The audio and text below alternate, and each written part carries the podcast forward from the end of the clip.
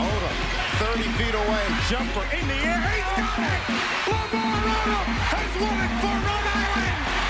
In traffic, off balance shot, back in! Jared Terrell and Rhode Island has done it in the final five seconds on a circus shot from Jared Terrell, a career high night for him and a victory for Rhode Island. Broken up, Dutton, run out, Rowdy, look out, below! Cyril Oh, steal by Fats Russell off of Young. Three, Oh, don't do it to him like that, Fats. Dribbles into the forecourt. Iverson going up. He got In the words of Jon Rothstein, this is March, and welcome to another episode of the Rhody Baseline. I'm joined by my host, Gary, as we get ready for the greatest month, and not just because Gary's and my birthdays are in March, but because March Madness is back. I'm just saying, Andrew, it is the first day of the A10 tournament. And I'm not going to lie to you, about two months ago, I didn't think we were actually going to get to this point. No, not at all. Not at all. It's been ups and down all throughout college basketball, but the fact that Champ Week is finally here is amazing to see. And I can tell you right now, over the next three to four weeks, there is going to be an Andrew shaped imprint on my couch, and ESPN and Turner Sports are going to be getting a lot of ratings from my house. you need to get one of those uh, those boxes that record you, like one of the boxes that get the ratings. They should put one of those in your house because that TV is going to be tuned onto that the whole time. Just saying. Oh yeah, I've already tried to. I've already tried to figure out how I can manage to get four TVs into my living room so I can have all four games going on at the same time. It's going to be an interesting view in the Andrew household over the next few weeks. I'm sure you're not the only fan, Andrew. But before we get into this week's episode, make sure to follow us facebook.com slash Rhody Baseline, on Twitter at Rhody Baseline, and do make sure to subscribe to the podcast and leave a five star rating. Those definitely do benefit us. We got a lot to talk about in this week's episode. Uh, a lot of exciting stuff, Andrew, right? Oh, absolutely, absolutely, absolutely. I know we got a nice interview with Bill Koch later. We got a game preview here. We're going to talk about the tournament.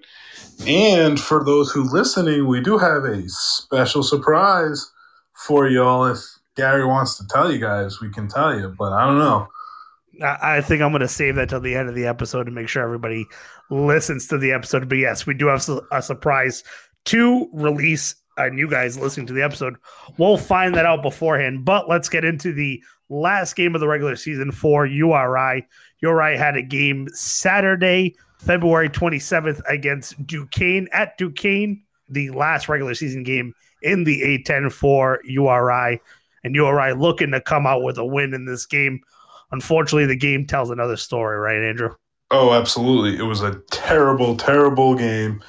It URI was unfor- was unfortunately lost to Duquesne 86 to 75 in Duquesne's second game in their new arena. URI just did not look ready to play, did not look prepared to play, but Duquesne came ready to play. Duquesne was shooting the lights out of the ball. Chad Baker came ready to play, shooting three for four from the three at 28, 21 points. Uh, they had four guys in double figures with Marcus Weathers manning the paint down there with 28 and 14. Those three guys just destroyed URI and also didn't help that Jeremy Shepard did sprain his ankle in the first half and was, was unable to play in the second half. But quite frankly, I don't think that really mattered. URI just did not look ready to play. They weren't hitting shots. They shot 41% from the field, 17% from three. But if you're looking for a perk in all of this, they only had eight turnovers this game. I think that's, I know it's in the game that's very hard to find a silver lining in this, but the fact that they only turned the ball eight, eight times has got to be huge. Yeah, I mean, this team, it, you got to take the positives out of everything, right? So obviously, those eight turnovers are great. It benefits us. Obviously, more players did get minutes with Jeremy Shepard being out, and we're gonna have a, a Jeremy Shepard injury update in our tournament preview later on. Uh, but also, Fats Russell scoring 27 points, and towards the end of the game, it seems like Fats had the ball most of the time, trying to get URI back into a game that they were very much out of reach already. Or it was the Kobe Bryant treatment. They realized that they Fats realized he, they weren't going to win and he just wanted to pad his stats, which I'm completely okay with because, quite frankly, this is a lost season. One stat that did jump out at me, Gary, that is was huge in Duquesne pulling away with this game is the fact that they had 10 blocks. That's unheard of. I can't remember the last time I saw a team have 10 blocks in one game. That was incredible to just to see. And then them shooting over 50% from the three point line. You're not going to beat many teams when you're shooting like that. And that Duquesne arena, that thing looks gorgeous. I know nobody's going to go because Duquesne has a terrible fans, but they pulled out all the stops for that new arena. Yeah, just a tough game. Right. Never got the lead in this game, and unfortunately, does come out with the loss. Uh, 86 75 your final from Pittsburgh. Uh, that putting right 10 and 14, 7 and 10 record in the A10, and blocking them in at 10th place in the A10, which uh, I mean tells the story of this season by itself. Just just a, a roller coaster that ends up at 10th in the A10. Yeah, okay. like you said, lock them in at the 10 where URI was projected to finish the sixth in a season that quite frankly did not go as many of us planned and we were lucky enough to catch up with the providence journal's bill koch and we were able to talk about that the tournament amongst many other things and we want to thank bill for coming out and congratulate him on becoming the sports writer of the year and let's throw it to that interview with Bill Koch right now. All right, Rhody Baseline fans, we are joined now by uh, Providence Journal reporter, uh, beat reporter for college basketball in general, uh, Bill Koch here on Rhody Baseline. Uh, Bill, it's great to have you on the show. Uh, we've been trying to get you on all year, but I think this is the the perfect time to get you on right close to March Madness. Guys, my pleasure. Uh, honored to be here with you. Uh, love the podcast. Love what you guys are doing. Uh, you know, most importantly love your passion for hoops and, and for Rhody, and that's you know the main reason why I, I agreed to come on with you. And I also want to, before we get started, congratulate you on becoming the Sports Writer of the Year again this year. I know we've you've been in Providence for as long as I can remember. I grew up in Rhode Island, and just I've been always following your work and stuff. So it, truly, congratulations on that one, Bill. I, I appreciate it. Too kind. Um, you know, I I just get paid to do something I love, and and I hope that that comes out. Um, you know, I'm not always the best at it. Uh, I like to think I'm not the worst at it. Um, you know, I just go day by day and you know try to bring some passion to my work every day. And and you know, it's nice to be recognized, but that's truly that's not what I do it for. You know, I work with a great media community in this state. You guys have had several of them on and, and will in the future. Um, I'm just I'm just very fortunate. Now, uh, do you want to tell the fans a little bit about how you got into the Projo and kind of on the college basketball beat? Sure. Uh, my job before this, I was at the South County Independent, um, you know, and I was covering locals there. And obviously, URI, you know, we're bumping into basketball and, and football a little bit there, um, you know, but it's a weekly, so it's a little different. There's no traveling, you know, so you're doing some home games, but you're not necessarily with the program all the time. You know, I, I ended up going to the Journal when Paul Kenyon retired, uh, who's the longtime URI beat writer for the Journal. Um, you won't meet a nicer person than Paul. Generally, my thinking on Paul Kenyon is if if you have a problem with Paul Kenyon, it's your problem because he is one of the nicest people you'd ever meet. One, one of the one of the finest gentlemen you, you could hope to meet in media or in life. Um, you know, so I stepped into some really big shoes in trying to replace Paul on this beat. It, it was his for a better part of two decades, I think, maybe a little more. You know, and I, I just tried to do the best I could. Um, tried to continue what I was doing before at the Independent. The only difference was, you know, you're doing it a little more frequently. You're doing some road trips. You're doing some travel. Uh, and it also dovetailed with the fact that, that Dan Hurley was there, and you know you knew that the program was going to go places with him as the head coach. You know, I knew who he was. I'd read The Miracle of St. Anthony, uh, the great book by Adrian Wojnarowski. So I knew who he was. I knew his family was uh, you know, you meet that guy two or three times, you understand what he's about and, and how driven he is, how passionate he is. Um, and so I had a feeling that URI was going to be successful in, in pretty short order. And, you know, fortunately for me, in, in my own career, for selfish purposes, there's nothing better than being able to cover a team that's in the ascendancy, that's competing for a conference championship, going to the NCAA tournament, um, those occasions are, are fun for the fans. They're fun for us too. Um, you know, so just my last, you know, six or seven years working at the Journal, I, I don't even remember how long it's been now. Um, you know, it, it's just been a lot of fun for me.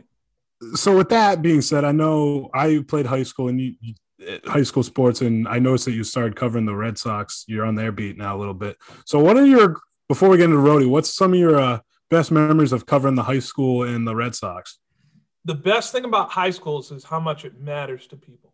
You know, the fact that like it's still a big deal to see your name in, in the state newspaper. Um, you know, you you go to like a soccer championship or basketball championship or a Super Bowl, and you can walk up and say, "Hi, you know, I'm from the Providence Journal," and and people can bag on the paper. Yes, we don't have as many subscribers as we did 10, 20 years ago. Yes, you know, media is a lot more divided now in terms of outlets you can go to, whether it's digital, print, whatever it may be.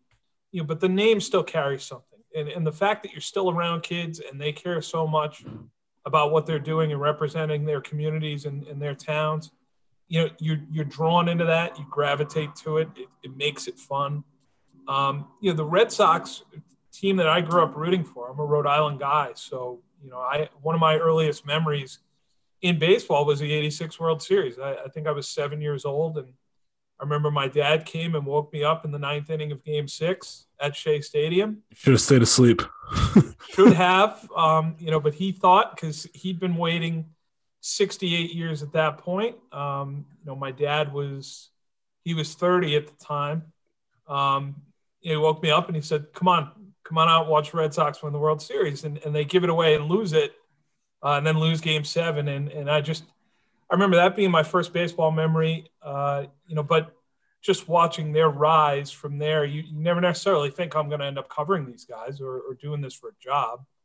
Um, you know, my first season was 2018. they end up winning the World Series. And, and I'm sitting there in Dodger Stadium for game five, you know, watching the Red Sox celebrate on the field. It, oh, was, that's it awesome. Was, it was surreal you know, and you're, you're trying to do your game story and you're hard on deadline and way past it and your hands are shaking a little bit and you, you know, you, you sit back maybe a half hour later and you think, what did I just do? You know, what did I just watch? How cool was this? So I guess I, I would say that whether it's high schools, college, pros, whatever it is, I, I just try to appreciate what I do and, and stay in the moment. I've gotten to do a lot of great events, um, you know, over the course of my career. And, and I look forward to, to each and every one, whether it's, you know, a girls basketball game, a field hockey game, um, you know, swimming somewhere, track meet, uh, Red Sox game, doesn't matter. I'm, I'm going to bring the same level of attention, the same level of passion to it. Oh, that's awesome. Yeah. And coming from a lifelong Burrillville kid, I, uh, I, I had my fair share of the projo up there with our football and our hockey being always going toe to toe with Mount and Hendricken. But, uh, yeah, so we still I still have pictures of myself in the paper up on my fridge. My mom keeps them, so Yep. that, that definitely rings true. Yeah. Yeah. Andrew Andrew can celebrate those. Bill, unfortunately, I wasn't a, a sports star in high school, so Oh, I wasn't a star. God. Believe me, neither was I, guys. I was a I was a one year football player. I was a golfer. Um, you know, my brother had all the athletic talent in, in our family. He was a national champion in baseball in Division three. wow, that's Um, awesome. One year at Eastern Connecticut. He he's the guy. It, it's certainly not me. All right, so so diving in a little bit on this Rhody team, right? The the one thing that I'll I'll say, right? So the team looks very good on paper. You know, they do have a lot of transfers that come in. What challenges do you think that this team has had? I would say all year in general, but obviously in the last couple weeks that have kind of led to uh getting, you know, 10th place in the A10 as of this recording on Sunday night. You know, similar to covering the Red Sox in, in 2020. I, I would say that it was a bad year to have a bad year. You know, just mentally, if if you're not competing right from the start, if you don't feel like you're looking around the locker room, the clubhouse, thinking you have a championship team right from the start, just mentally with what we've all dealt with from the pandemic and, and all the changes that, that we've had to deal with in day to day life, it was going to be really, really difficult for, for teams to compete who were on the fringe. You know, if you were a team like St. Louis coming into the year, Richmond coming into the year, you ex- you were expected to win the league. I think that your outlook would have been a lot better than say, you know, Fordham, George Mason, George Washington, where you you hope, but you don't necessarily believe that, that something good's going to happen. Um, you know, and so I, I look at Rhody and I think they started out well enough, um, you know, beating Seton Hall early, winning at VCU. You're all the way down to the end with Western Kentucky, who's a really good team who beat Alabama. You know, so I, I, think I think you started off well enough. I think losing Makhi Mitchell hurts uh, because they know he's a talented guy. And then I think once you get into the league and, and you lose a couple games that maybe you felt like you shouldn't, and you see yourself sort of falling out of contention for regular season title or, or one of the top two or three spots, I think it's really hard to keep it together. Um, you know, I, I, think this year more than any other, you know, mentally, the challenge was just different. And you look at these guys and you see Fats Russell playing hurt all year, and you've got a lot of other guys who are transfers who are sort of searching for their role on this team, either this year or going forward. And you know, I just think it was a, a, a, convergence of a lot of things that has left them here in 10th, uh, you know, barely out of that first day in the A10 tournament um, and really struggling for direction going forward. Now, going off that, I know we can't play the what if game, but if this team had the experience of a St. Louis or we had this team was the team with Jared Terrell and in their senior year. Do you think that could have played a factor in all this? Or do you just like is it mainly because it's a new team?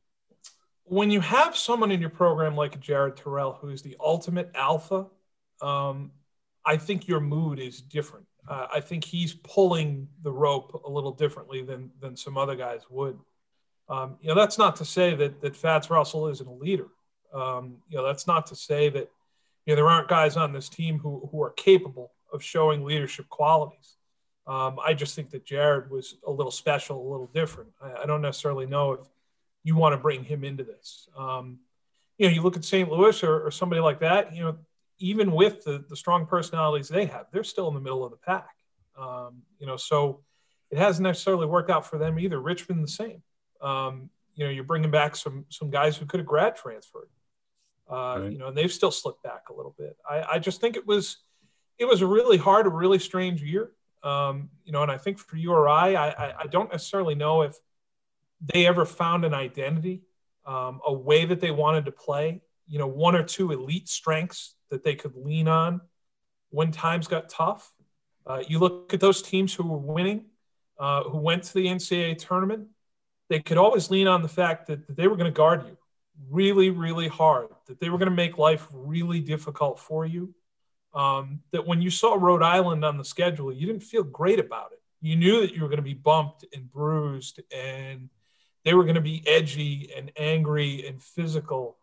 Um, these guys, I, I look and you know, I think they do a couple things well. I think they have reasonable talent in a couple areas. I just don't necessarily know if they're as consistent with it as some previous winning teams here and, and as some other teams in the league who are consistent winners. Um, you know, and I, I, think that probably works against you when you're trying to mesh so much personnel. If you don't have a defining way to play, a defining characteristic of your game, I, I think it makes it doubly difficult.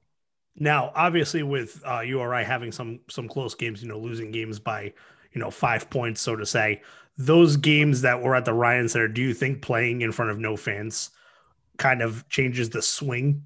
So you think that potentially, if fans were allowed, say at the VCU game where they lost at the end on the Bones three, do you think that would have made a huge difference? Not saying that we're looking for excuses, but sure. that it would have it would have kind of made a, a big impact for this team yeah, it doesn't help. It, it, it hasn't helped any team, you know, playing at home with no fans. I'm sure that's you know been an obstacle for everybody. Um, you know, I would say in, in URI's case, would you have won at VCU? You know, you've had really good success there, and and with that team uh, in that matchup in particular.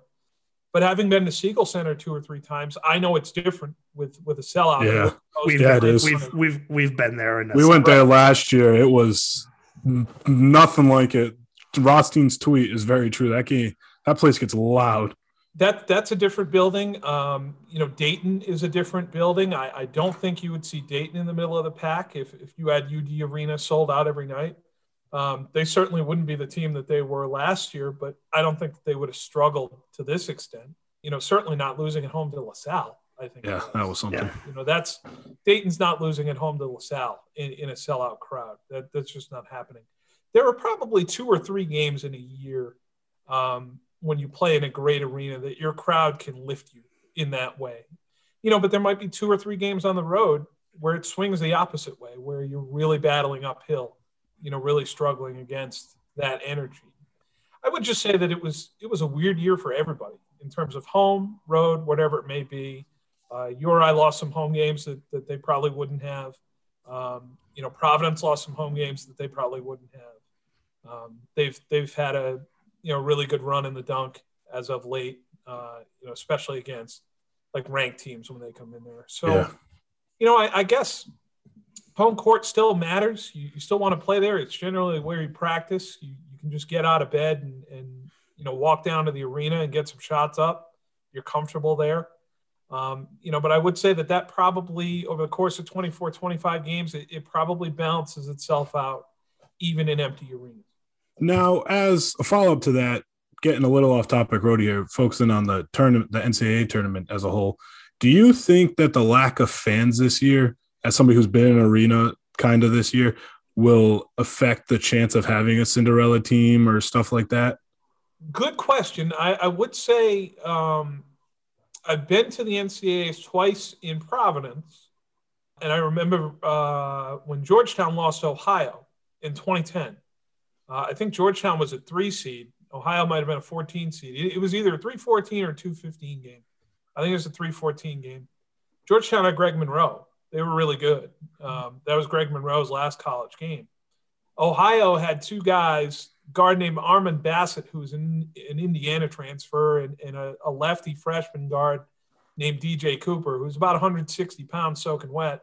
Those two guys put 58 points on Georgetown. They, they made a ton of threes. I think they were 13 for 23. Um, but to your question, what I noticed in the second half of that game was the crowd turned against Georgetown and they were rooting for the dog, 100%. Um, you know, you think back to when Florida Gulf Coast won in the NCAA tournament as a 15 seed. I think that game was in Philadelphia at Wells Fargo. You look at the highlights in the second half, that was not a neutral floor. Those people were behind the dog, 100%. They wanted Florida Gulf Coast to win that game. Um, you know, so I do think that does matter uh, from the standpoint that the favorite could get a little tight and the underdog could get a little boost. Um, I also think that, you know, in past years, you've had one seeds maybe grouped closer to their campus, whether it's in whatever region, you try to put them a little closer. Um, the Power Fives tend to travel a little better than, than maybe the mid majors because they have bigger alumni bases, richer alumni bases. Uh, so maybe it balances out in the Sweet 16 in the Elite Eight if a really good mid major like Loyola Chicago can get through or Drake. You know, if someone like that can make a Sweet 16, are they not having to play North Carolina in Raleigh? You know, something like that. Right. Um, you know, they're not having to play Gonzaga in Seattle. Um, you know, you playing them in a, a sort of antiseptic environment where you can just go out and play your game. And you don't need to worry about the fact that you only have 3,000 undergrads at your school and you only have 15,000 alumni in your school's history. And not many of them are going to be able to make it to the game in a dome stadium, um, you know, or an NBA arena. So I think maybe later in the tournament, you could see if, if some of the Cinderellas can get through the first two rounds, they might have a little fairer shake, a, a little more neutral chance. That'd be awesome to see because that was one of my biggest fears going into this tournament was the fear of not having a Cinderella. And I know your eye's not in it. I still got a I still got a horse in the in the barn this year because I'm a Michigan fan too as well. But I love I love nothing more than Cinderella teams, and I was hoping, still hoping that we get a few of those this year. It's possible. I, I think that it's going to be it's going to be a different NCAA tournament. I think we we don't know what's going to happen, and I um I think the the concern that a lot of people have is more about the teams going on COVID pause and kind of getting kicked out at the last second. Like that's Sure. the I feel like that's the the concern that I would be worried about. Um, similarly to news that we're going to talk about later in this uh, that that came out today. Uh, now going back to Rhody, um, obviously we chatted a little bit about the problems that they're having. Um, I do want to bring up. So we did have Maury uh, Hirschkorn on our show a couple weeks ago talking about Maury's article about the rotation. I would like to get your thoughts on URI's rotation and if you think that the rotation should be shortened or kind of changed in a little way to to benefit us and uh, especially with a 10 seed coming in playing a very difficult road to the A10 championship.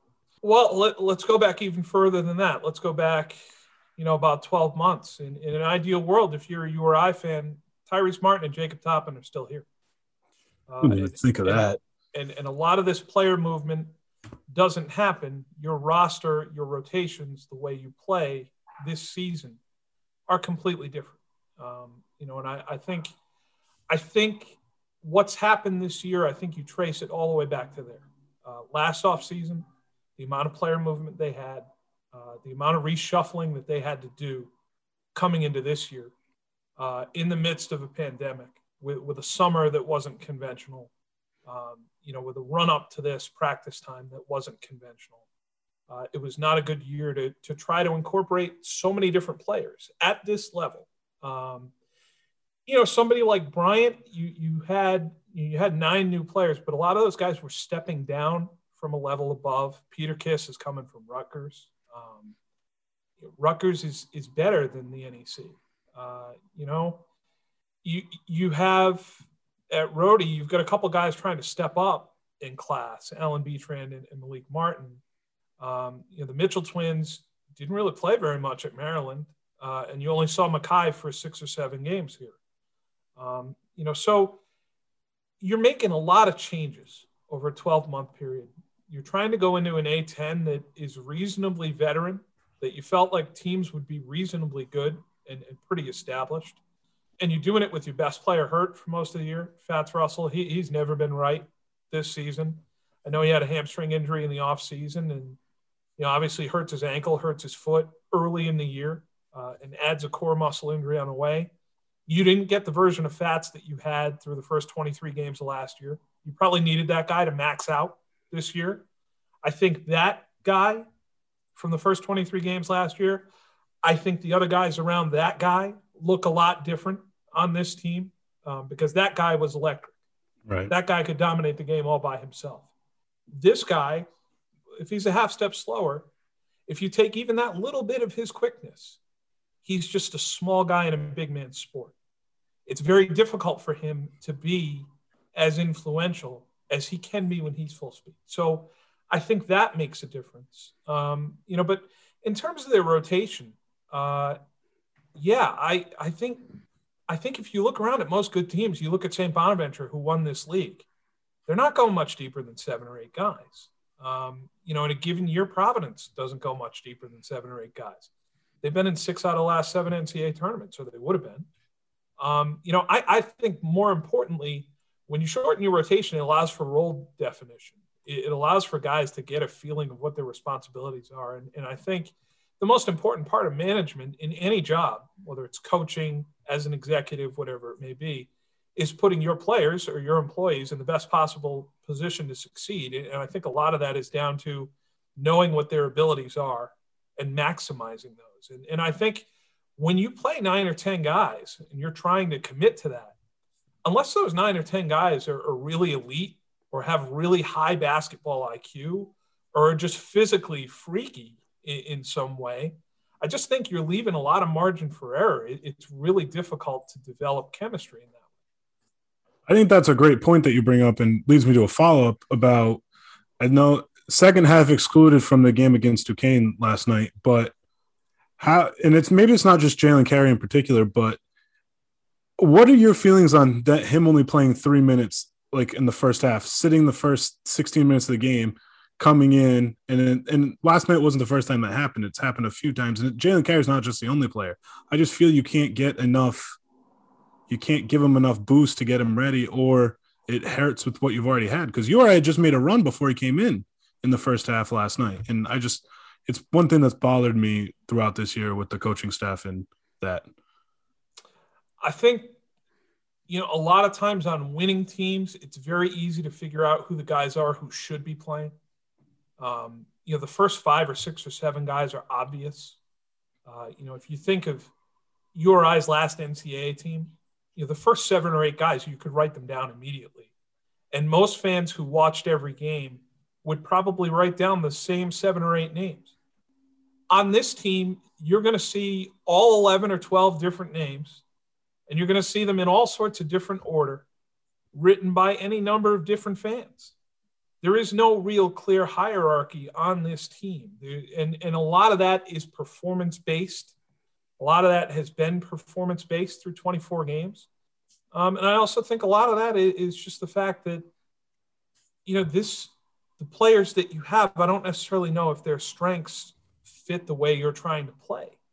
You know, I think Jalen Carey specifically is somebody who needs to be out in the open floor, someone who needs to be pressuring, someone who can finish on the break. He he is incredibly athletic. Yeah. You know, if you were to throw him off a couch or off a bed, he would land on his feet or land on all fours. You know, he's not going to land on his face like you and I and, and Gary would. Um, he's just he's a completely different physical specimen in that way. And that's why when you put him in a high school game or a prep game or an AAU game, he ends up a top 80 recruit because he has tools that, that you just cannot teach. But if you put those tools in a half court game and you make him maybe the third guard, and he has to make read and react decisions off pick and rolls, or he has to make decisions on help defense. I don't necessarily know if he's at that point yet as a basketball player. I think if he was in some kind of system with pace, where he was in the open floor, and you maybe had some two on ones or three on twos, and he was a finisher on the break, I think he'd be a lot more productive player. Um, you know, so I don't necessarily know if if his skill set is married to to the style of play here so far. Um, you know, and I, I think think you could say that for for a lot of guys, but I, I just I just don't know if if there's a clear enough hierarchy here, you know, beyond Fatts. Um, you know, I don't know, and and Sheppard really, Jeremy Sheppard's probably been the, the number two guy most nights, but I don't know if there's been enough of a hierarchy or enough of a commitment to trying to get to that list one through nine, one through ten. These are our guys. We're going to commit to this rotation to these roles. I I don't know if I've seen enough of that over 24 games. Now, do you think that's going to change next year? Obviously, with you know Sheppard and Fatts not returning as of this point, because we don't know. Obviously, I think Fatts is not returning, but I still have Andrew still has a slight feeling that Jeremy Sheppard's going to come back. Obviously, to talk for another day. But do you think that that rotation, how that rotation is going to change next year, when guys have to step up, where Jalen Carey's going to end up becoming almost the second guard you know, and possibly getting better, more play, and other guys that are going to step up, including uh, Trez Berry, who hasn't even played yet. I, I first, I'd be I'd be surprised if, if Fatts or Jeremy returned. Um, you know, Fatts has earned the right to go somewhere else if he wants to. Uh, he's going to be grad transfer. Uh, you know, he's put his name in the record books here. Um, you know, if he wants to go somewhere that he feels like is a better situation to get back to the NCAA tournament, if he wants to turn pro, I, I, don't think any URI fan could begrudge him either one of those options. Uh, in Jeremy's case, he's going to be 24 in July. If I was him, I would turn pro.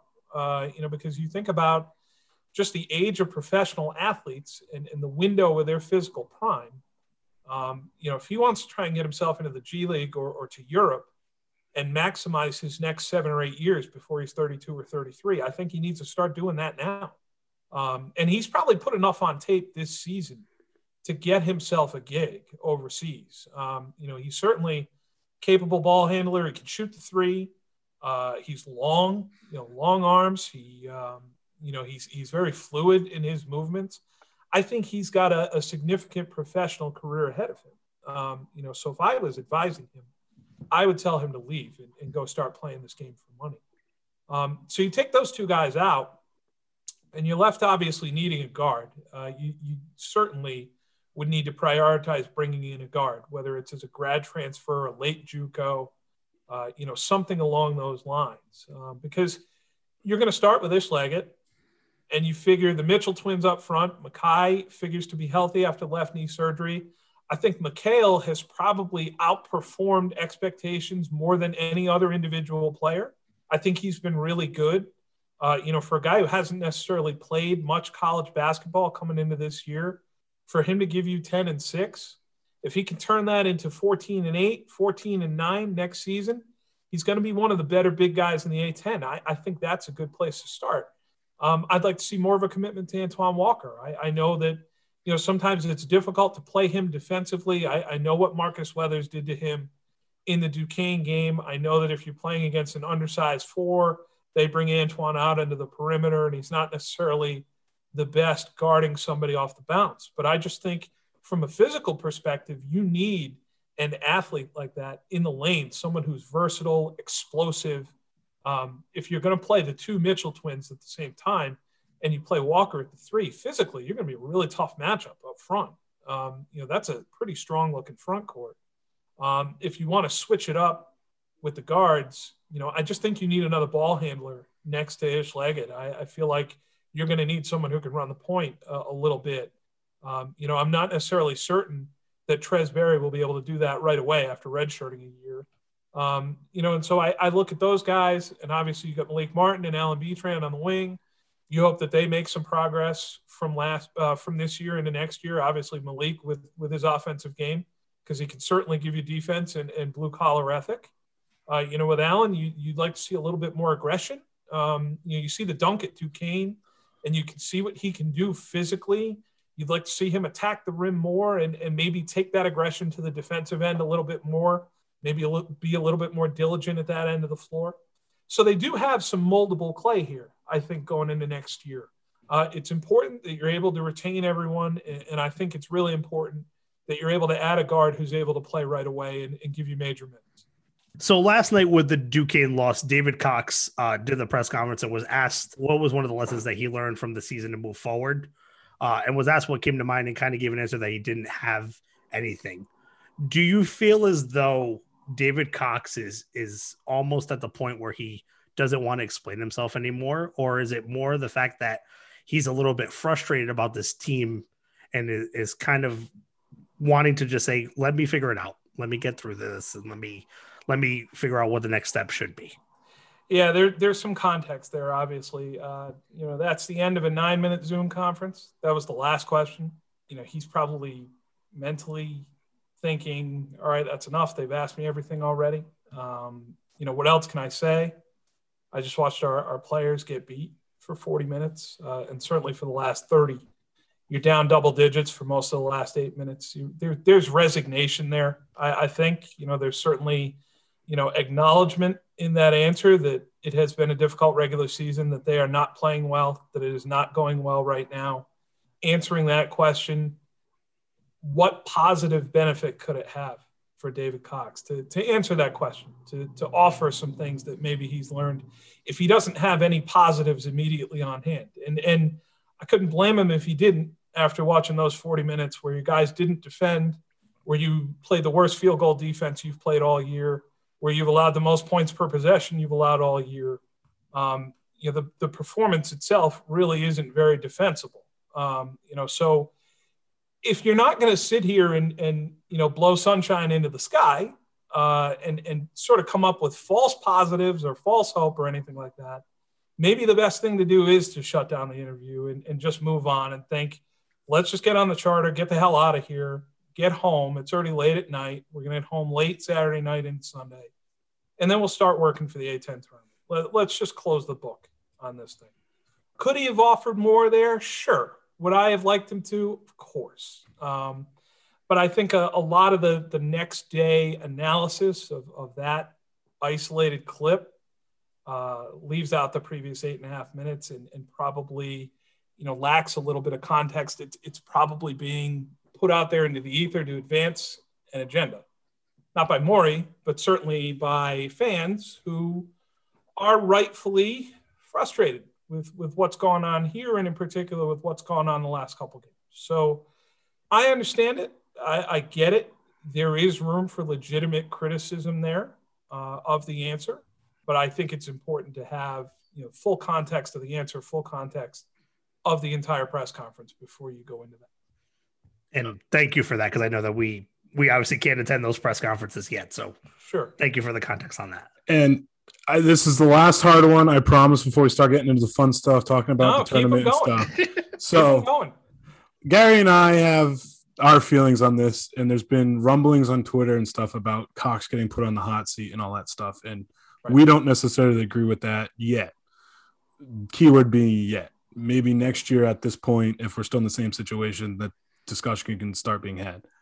Do you agree with that statement? And if we don't get rid of Cox this year, obviously and that shouldn't happen. Could you see changes on the staff, like getting rid of some of the younger and bringing in more experience or something?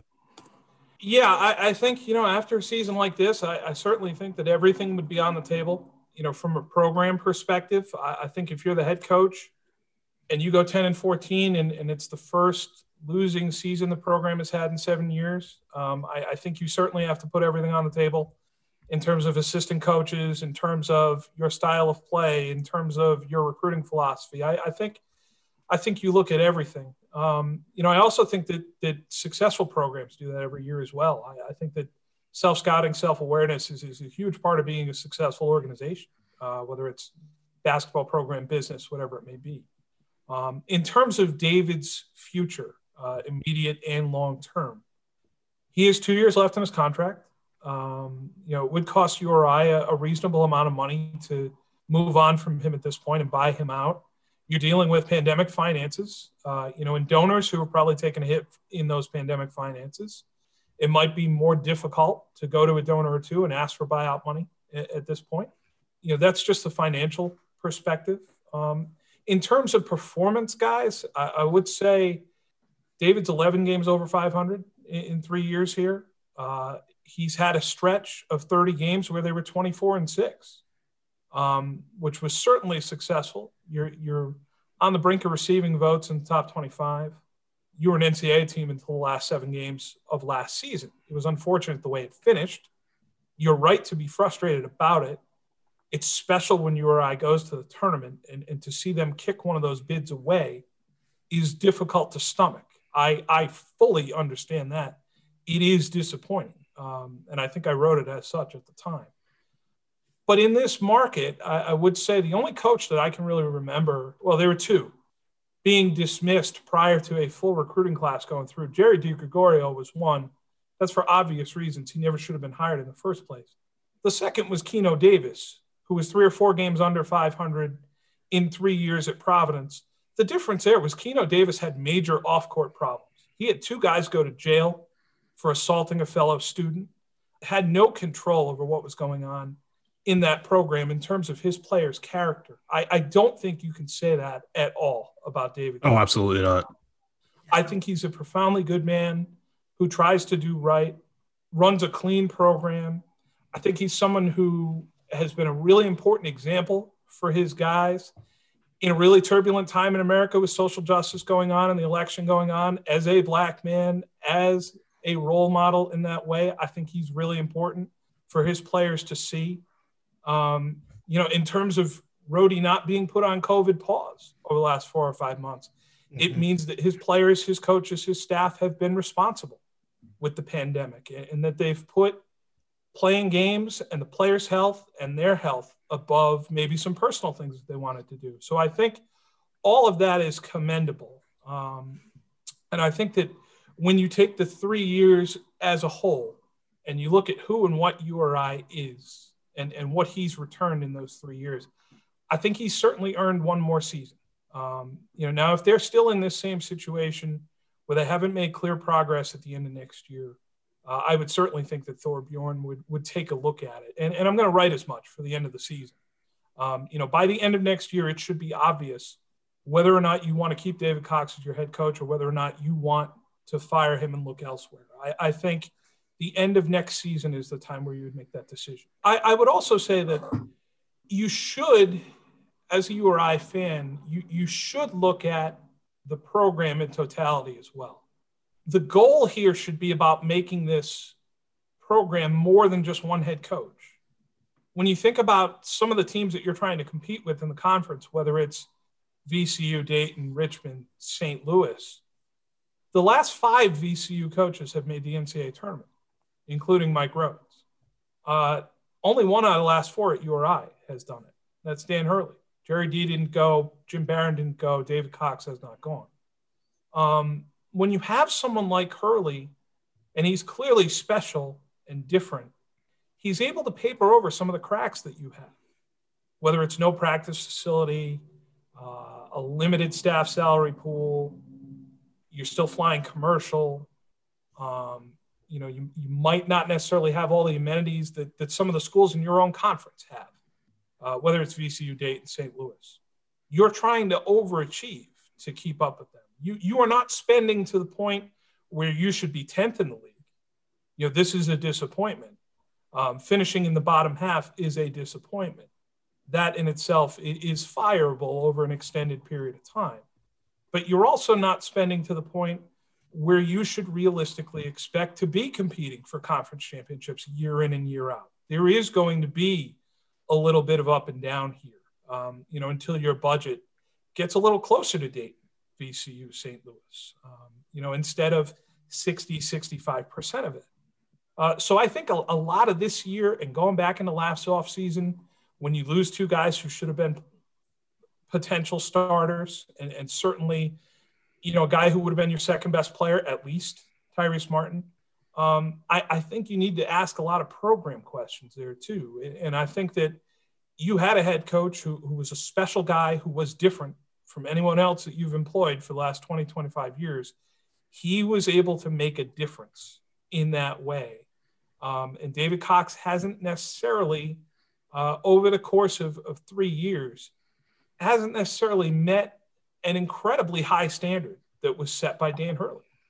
Right. And I completely agree with you on the point where I think URI needs as a program needs to be commended about how they've handled this COVID thing. Like I think I would categorize that as a win. At some point, how you treat these kids and all that stuff is more important than the wins and losses on the court we have to think about first how their children, how their kids, and growing up and all this, and that's more important. And I think, I think David Cox runs away with how to treat these guys and teach these guys, as opposed to it's.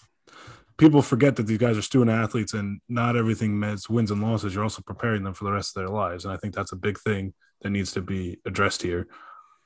Absolutely, I, I that that cannot get lost in the shuffle. You know, the fact that that that he's just a good person um, you know, and that's that's not enough to keep you in the job forever. Uh, you know, we are dealing with serious money here. Uh, this does ultimately come down to wins and losses. Um, you know, but in a season like this, it's a weird year for everyone else.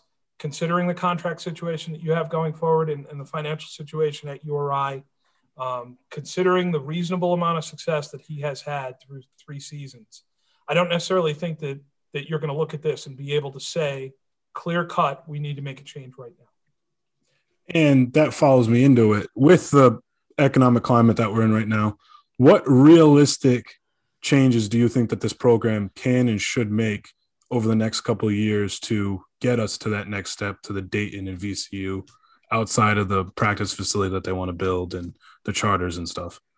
You guys are fans, and, and you've heard the discussion about the practice facility since David Cox's introductory press conference. That's almost three years ago. We still don't have it. Um, you know, there have been significant donations toward it. Uh, I know there have been two separate million dollar donations toward it. Um, and that's great.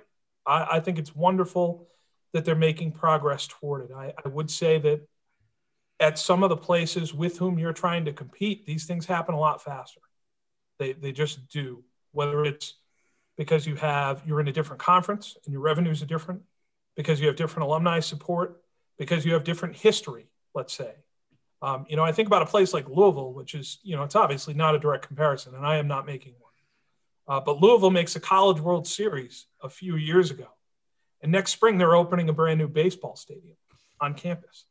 And it happens in the span of six or seven months. Um, you know, you're looking at Rhode Island, they go to back to back NCAA tournaments. Men's basketball is the flagship sport on campus. And three years after those NCAA tournaments, you're still having the same discussion about renovating West Gym and, and trying to have a practice facility. Um, you know, so I think that just clearly illustrates the, how slowly things go here. Um, you know, they've been talking about charter flights since Dan Hurley's third, fourth year. He, he had some of those written into one of his contracts. You're flying commercial to play Western Kentucky this year in the midst of a pandemic in December. Uh, if you're a player or player's parent or a recruit's parent, are you looking at that thinking, well, URI's recruiting me, but some of these places in the Big East are recruiting me, and Dayton's recruiting me, and everything they do is private, and my kid can go shoot free throws at 11:30 at night if if he or she wants to. What's really the choice? Right. If, if you're talking about getting better, the full student athlete experience, bettering your game, having a chance to play pro or, or you know otherwise what's really the discussion? Um, you know, and so I think you're running into a little bit of that on the recruiting trail as well. And, and I think that goes back to, you know, what you're able to bring in. You're sort of going the transfer route, guys who have struggled, have failed, uh, have looked for different situations from other places. I, I, think that has a lot to do with the pivot to that. Um, you know, player retention being what it is. You have guys leave for, for bigger and better programs. I didn't see guys at Dayton do that. You know, Marcus Santos Silva left. I, I understand he left VCU.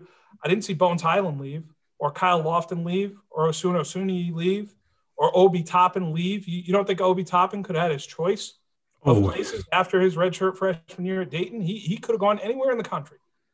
But he stayed because he felt like Dayton was giving him the maximum in some way and that they were going to be really good and that he could still play in the NCAA tournament, play in the NBA coming out of Dayton. Um, when you see guys leave, like they do at Duquesne or Fordham, and now at URI, when you have two starters leave, you don't want to be in that group. That's not a place where you want to be. And so you need to seriously address whether it's staff or most likely your program amenities to get to the point where that does not happen. Now, obviously, the you make great points, Bill, on that. Do you think that this could affect us long term in the in the fact where you know obviously the NCAA passes the transfer rule, which we don't know what could change with that next year and and all that. But should you be as a URI fan worried that someone like Ish Leggett could just say, you know what, they don't they don't have a practice facility, they're not doing this, they're not doing that, and just decides to to get up and leave, you know, similar to Tyrese and, and Jacob. And I'm not saying obviously it's a pandemic year and that was a little weird, but uh possibly being worried that, you know, you have to kind of, you know, this has been said before, recruit your players every year to have them stay. You're about to get into a really turbulent time for, for college basketball, and it's going to hit everybody, uh, including the top programs. They're going to lose guys to, to one time transfer. You might have the 10th guy on the bench at, at Baylor who says, you know, I want to play more. And, and I could still go to like an ACC school and, and get all the minutes and get all the shots and, you know, get a little bit more exposure. Um, but I, I think mainly what it's going to come down to is whether or not you're winning or losing. Uh, you look at what happened to Pittsburgh. Um, you know, Pittsburgh has two of its top three scorers decide that they're going to transfer this week. Yeah.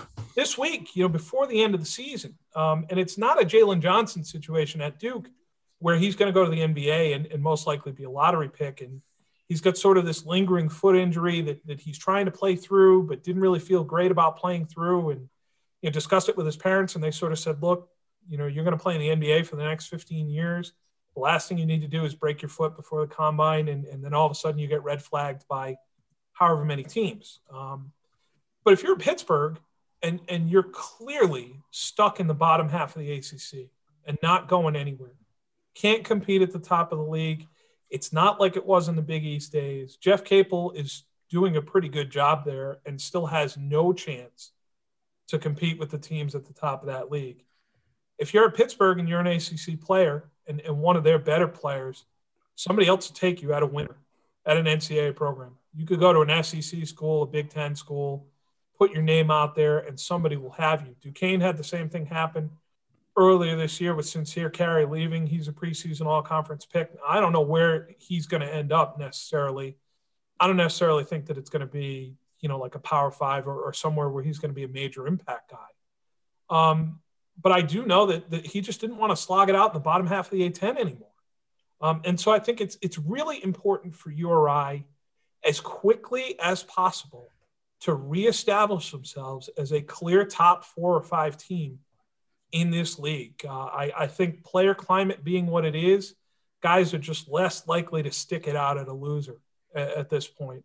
They've been to you know multiple different high schools. Uh, a lot of guys. Um, they've played on multiple different grassroots teams. Change isn't new for them, and and they understand that with the internet being what it is, you can get tape of your ability out there to just about anyone. You could start on the East Coast and end up in the West Coast Conference playing at BYU, you know, and, and do so really easily. This isn't like what it was 10, 15 years ago. Uh, in Ish Leggett's case specifically, he has a really strong connection with David Cox, obviously. They, they Ish Leggett coming from St. John's College High, David Cox being the former vice principal there, uh, you would hope that that is deep enough to keep him here. And, and I suspect that it will be. Um, but it is worth thinking about in terms of what they're bringing in for freshmen. He's really the only freshman playing at this point. Um, you know, Trez Berry is redshirting. Uh, Iliri Iofale is is redshirting. Um, you know, previously you're bringing in freshmen who are in the rotation, you know, impact guys, whether it's Matthews, Martin, Terrell, uh, you know, Russell, whoever it may be, guys who can play right away, who are getting minutes right away, who are helping you right away, and who are not leaving, who who become cornerstones of your program. And so, I think it's you know it's important to get back to that, and, and I think it's important to reestablish yourself as quickly as you can at or near the top of the league to do so. So you would say that you don't want URI to fall into becoming a transfer U school, taking the big time players from the big conferences that want more minutes and come to lower conferences. So I, I agree. I don't want them to become transfer you either, but I could see it happening. Well, I, I would say this, guys. I, I, I did some research on this because I had a feeling that this might come up. Um, you know, just in terms of roster construction and player movement, whatever it may be. If you look at the last three postseason all conference teams in the A10, and you look at the preseason all conference team this year, it's a total of 66 players. You had 13 transfers out of the 66. The other 53 guys were recruited initially by the program uh, that they're playing for now. Um, there were two JUCO guys on the list, Courtney Stockard and Matt Mobley. They both went to St. Bonaventure. So the only guy who's really had any success with that is Mark Schmidt in terms of bringing in an elite player from the JUCO level, a, a guy who's going to be a top 15 player in the league. Another one of those 13 guys was Marcus Evans. He came from Rice with Mike Rhoades. So Mike Rhoades already knew what he was getting. Marcus Evans had already played in Mike Rhoades' system. The transition from one school to the other, one set of habits to the other, wasn't as dramatic. It wasn't as difficult as it might be for some of these other guys who are coming in from other schools and, and trying to make their way into your program. Um, in terms of guys who have been first team all conference, um, there's only been three Evans, Stockard, Mobley. Those are the only three guys who have been first team players, either the last three postseasons or this year in the preseason. Um, so you're talking about top five players in the league, guys who are going to win, you know, guys who are going to lead you to great things you know, you're, you're not necessarily going to see those from outside. Uh, you're looking at Power Five guys who came in. Javon Bess came in from Michigan State. BJ Johnson came in from Syracuse. You've only got a couple other guys there who are up transfers like Marcus Weathers or, or Josh Cunningham. Um, you know, so just in terms of the league and what the league has been the last three or four years, and the profile of players that that have been recruited into the league, they've generally been four year guys who have wound up being veterans in their respective programs. Um, you know, right now, in terms of the KenPom, uh, the KenPom All Conference team right now, or at least when I looked at it on Saturday, they were all original recruits. Three of them were seniors. One of them was a junior. One of them was a sophomore. Was Bones Hyland, Jordan Goodwin, Jalen Crutcher, Grant Golden, Kyle Lofton. None of those guys are transfers. Three of those guys are old men who, who stuck with their programs. So I just think that in a league like the A10 that's a mid-major, you can get a few step down guys, but I, I think it is there is great value in having the same coach, the same system, identifying that talent early in the fall, bringing a guy in, pursuing him over an extended period of time, and then having him play early minutes and develop with you. I, I think that that is still a tried and true way to win in college basketball. I think it always will be. Oh yeah, I completely agree with you. And as we wrap up the uh, talking about player movement and stuff, Javonte Perkins literally just announced that he's coming back for using that extra year. If COVID restrictions are still in place and seniors can't find jobs if they're not going to go pro or they can't get overseas to go pro and all that stuff, could you see more of these seniors staying at their schools, not just in the A10, but countrywide, and how that would affect freshmen going to where they want to go and how all that plays out. I think you'll see seniors stay in place if, if they feel like they have a chance to win. I, I, know that was the case at Richmond this year. You look at guys like Jacob Gilyard and, and Grant Golden, um, you know, they could have gone just about anywhere, those two guys. Uh, you know, they certainly would have had Power Five offers, Big East offers.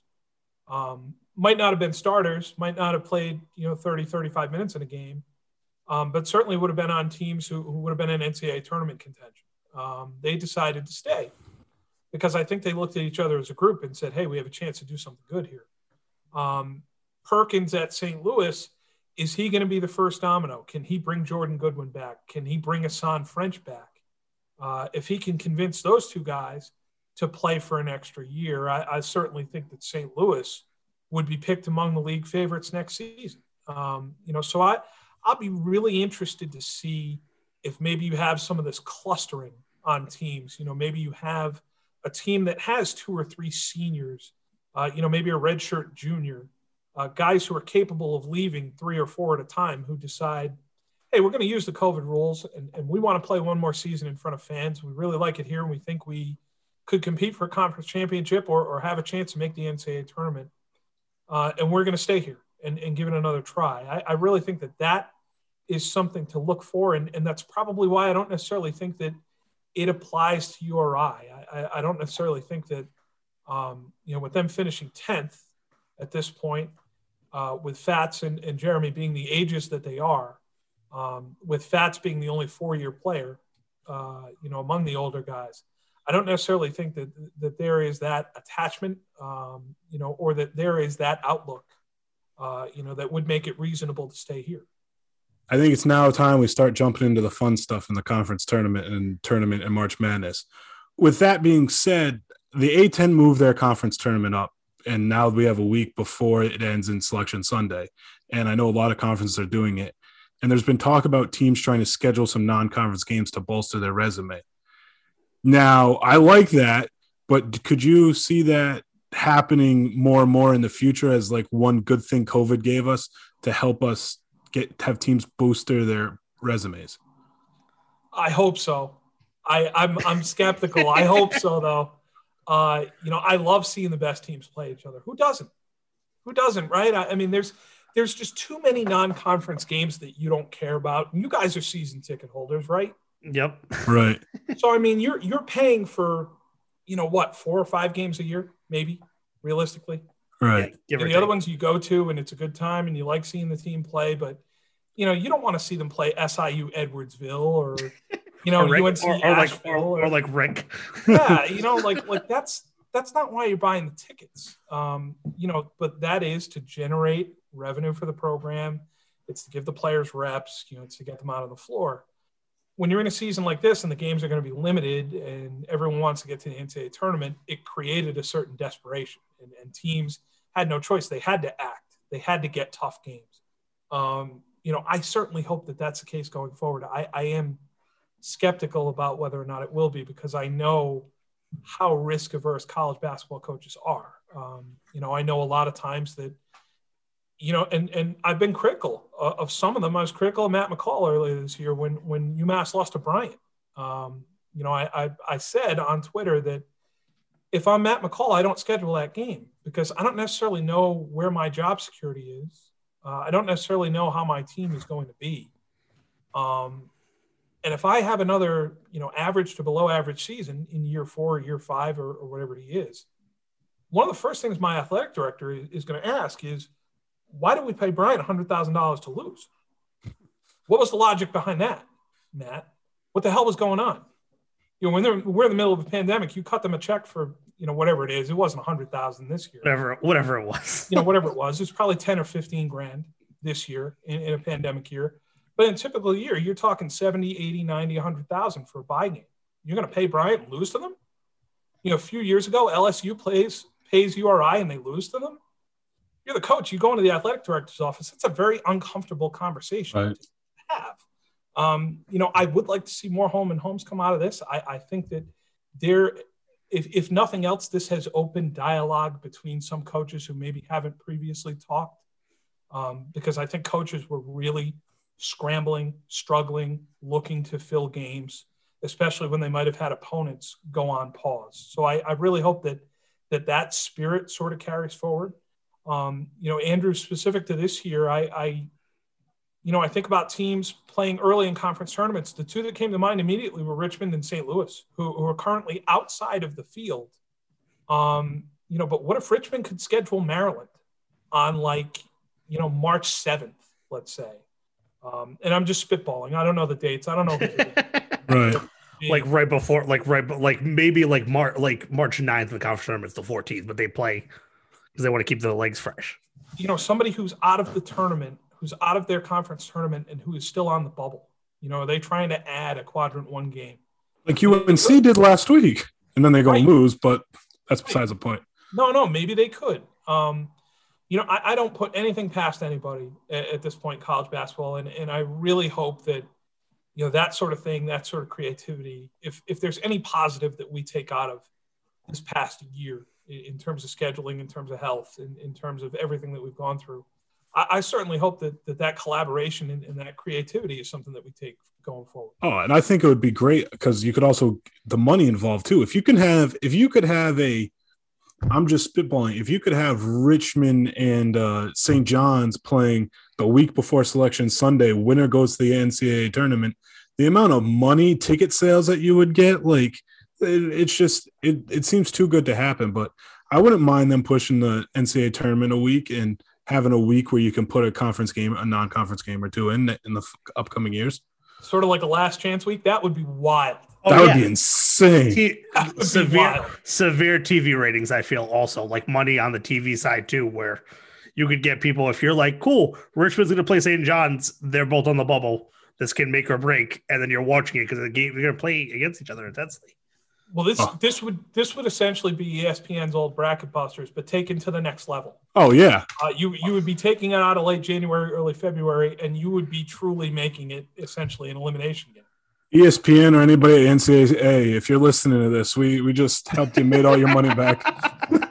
Well, they they're not going to give us any money. You know, the NCAA. Absolutely. They're not giving hey, if I get any- more college basketball games, I'll be a okay with that one. Absolutely, me too. Absolutely. But that leads us in to the A10 tournament. I know as of right now, URI's play slated. They're locked in at the 10, I think, and they're slated to play St. Louis as of right now. But that could very much change tomorrow. So here's my wishful thinking that George Mason slides into the seven. We can win that game because we beaten George Mason. I know they're a totally different team now.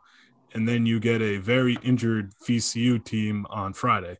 And if you can get to Saturday, Lord knows what could happen. Uh, you know, and David Cox made that point on Saturday. Um, you know, and I, I I think he's right, and I think that's probably it's probably something that he's going to be preaching to his guys over the next few days. The fact that they beat St. Bonaventure and they beat VCU, and those are the top two seeds in this field. You know, and so if if you're going into this and you don't really have a lot of confidence, and they don't, they've lost six out of seven. At the very least, you can take that they do have some quality wins uh, along the way that they have shown over 40 minutes at certain times that they can play with anyone in the league, literally anyone. Um, I agree with you. I, I think the George Mason matchup would, would be much better for them just from a physical perspective. You're, you're playing St. Louis. You don't really have anyone to guard Jordan Goodwin. He's a really tough matchup.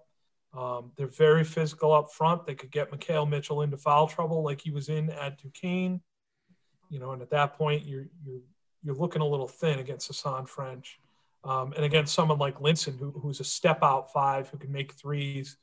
I don't necessarily think that, that Mitchell or Jermaine Harris is going to be comfortable going out to the three point line against someone like Linssen.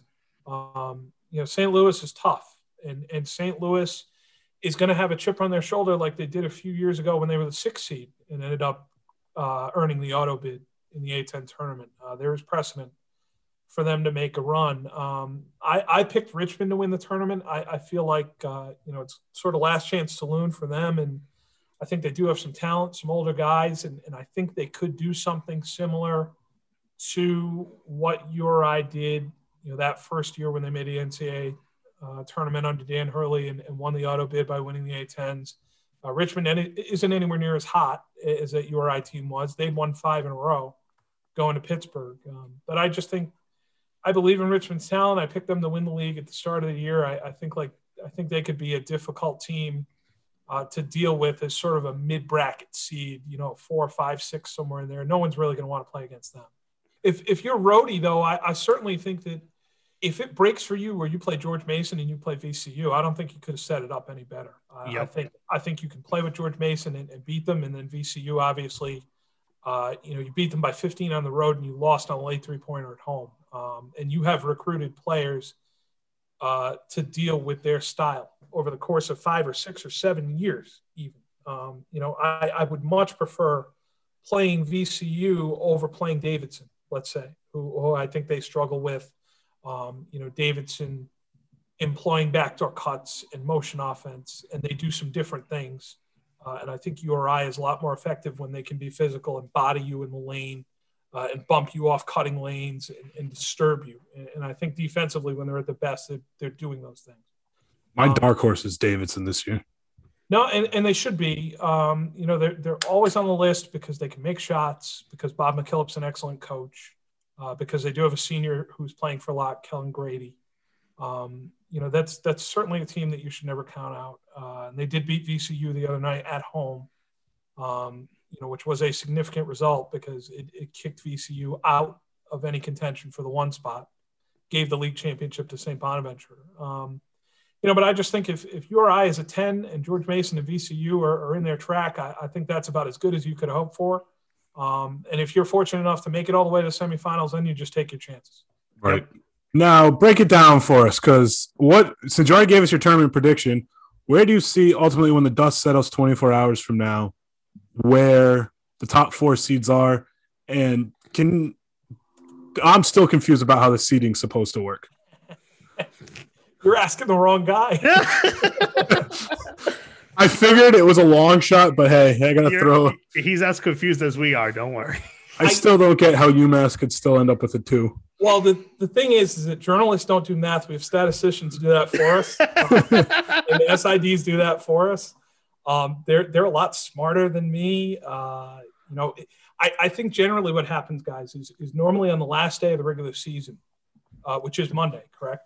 Yes. Yep the last day of the regular season, what happens is the league office sends out an email with tiebreaker proposals and, and whatever else. Um, you know, and they have it broken down to like the seventh or the eighth iteration of, of results and tiebreakers and whatever it may be. Um, generally, what we think is going to happen is St. Bonaventure is going to be the one seed. They're locked into that. VCU most likely will be the two seed. UMass or Richmond looks like they're going to be the three seed. Maybe Davidson. Um, you know, those are all uh, those could all potentially be four loss teams. Uh, I don't necessarily know how the tiebreakers would would break down in that. Uh, St. Louis, if they were able to win, I think they can leapfrog George Mason and be the six seed, which would move George Mason to the seven. Um, you know, the eight nine game would be Dayton and Duquesne. They are locked there. Uh, whoever's the eight, whoever's the the nine, I don't know. Really doesn't matter. Uh, URI is ten. George Washington eleven. LaSalle and St. Joe's will play all Philly twelve and thirteen, and then Fordham is fourteen. Um, so you could have some movement between the two, three, four, five, six, seven. The rest of the games are, are locked in. Um, one and then eight down. Uh, so just keep your eye out you know, assume that VCU will be the two. I, I think that's probably the safest thing you, you can do for right now. Um, you know, assume that a group of UMass, Davidson, Richmond will be the three, and then either George Mason or St. Louis will be the six or the seven. That's a good way to put it, Bill. I'm like, because believe me, I'm like these, the way that this has been going with the news breaking literally breaking while we were recording our episode, which was great because you know that screws everything up. Um, but just I think the way that they have decided this year to do everything is kind of just confused everybody. And just with COVID, with not being able to like go to the games and talk to people and have a conversation, have a know what's going on, has made it a little more difficult. Where I think the A10 eventually, you know, tomorrow late night will be like, here, here's your bracket. Here you go. Like, take a look and they, just, they will. that's that's exactly what they'll do. They'll they'll email out tiebreakers on Monday morning, and then by Monday night, all these games are at seven o'clock. They'll have a bracket probably by nine thirty. Yep, and that's just the way it'll be. Uh, so changing gears, and then we'll we'll jump into Rhody towards the end here. Uh, so the Rhody women's team uh, today with a double digit win over VCU, a great game against Richmond, uh, and has earned the double bye in the A10 women's tournament. Uh, where do you think the ceiling is for this URI women's team? Oh, I think they've already gone through it. uh, I mean, goodness, you know, the way that they've played this year, you picked 11th preseason, you know, to finish fourth, to have double digit wins for only the second time since you joined the A10. You, know, you have First time since I was born in '95. if no, that it, doesn't make you feel old. Well, no, Andrew, think about this. Okay, I, I looked this up earlier today. Rhody has two double-digit win seasons in the A10, and, and that dates back to when they expanded the schedule to like 14 games. I think it was 86, 87.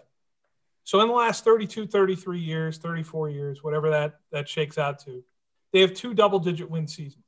They've had 12 seasons where they've won two games or less. Wow. This has been a serial loser for decades now. One NCAA tournament bid all time. That was in 95 96. Uh, they went 13 and 3 in the league. Um, that's their best season to date, uh, really, in, in program history. When you consider that you are winning like this coming from a position where you have been a serial struggler, the fact that you've been able to break through like this uh, for a second year coach in, in Tammi Reiss, who's revamped the entire roster, who's gone a, a little bit of a different route in terms of building her roster. She's gone the international way. It has worked out tremendously for, for her. You know, I watched a fair amount of that game today against VCU. URI shooting 68.6% from the field is just outrageous. I, I think I think good teams realistically, and, I, and, and I'm not trying to be funny here, I think good teams realistically struggle to do that in practice. I, I think there are some practices against air where you don't make seven out of 10 shots in, in your offensive sets. For them to do that today against the preseason favorite in the conference and, and sort of dismiss them the way URI did, just so impressive. Um, you know, the, the transformation that program is so impressive. And, and that goes down to the coach, her staff, uh, and great credit to the players for, for buying in the way that they have. Now, obviously, you did have uh, an article where you you chatted with Coach Reiss, kind of a, a conversation with with Coach Reiss. Uh, what do you think has helped her in regards to kind of turning this team around and, and making them succeed?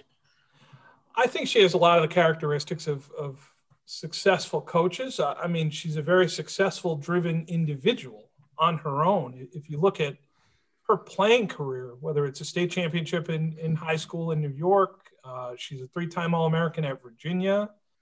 Um, she's a top five pick in the WNBA draft. And we talked about this a little bit before the podcast. People like that are just wired different. They, they see the world differently than you and I do when we get out of bed in the morning. It's just, that's a different level of competing. It's a different level of drive to excel that much in, in your career field. Um, you know, she's just a very different person in that way you know, I, I, I just remember speaking to her.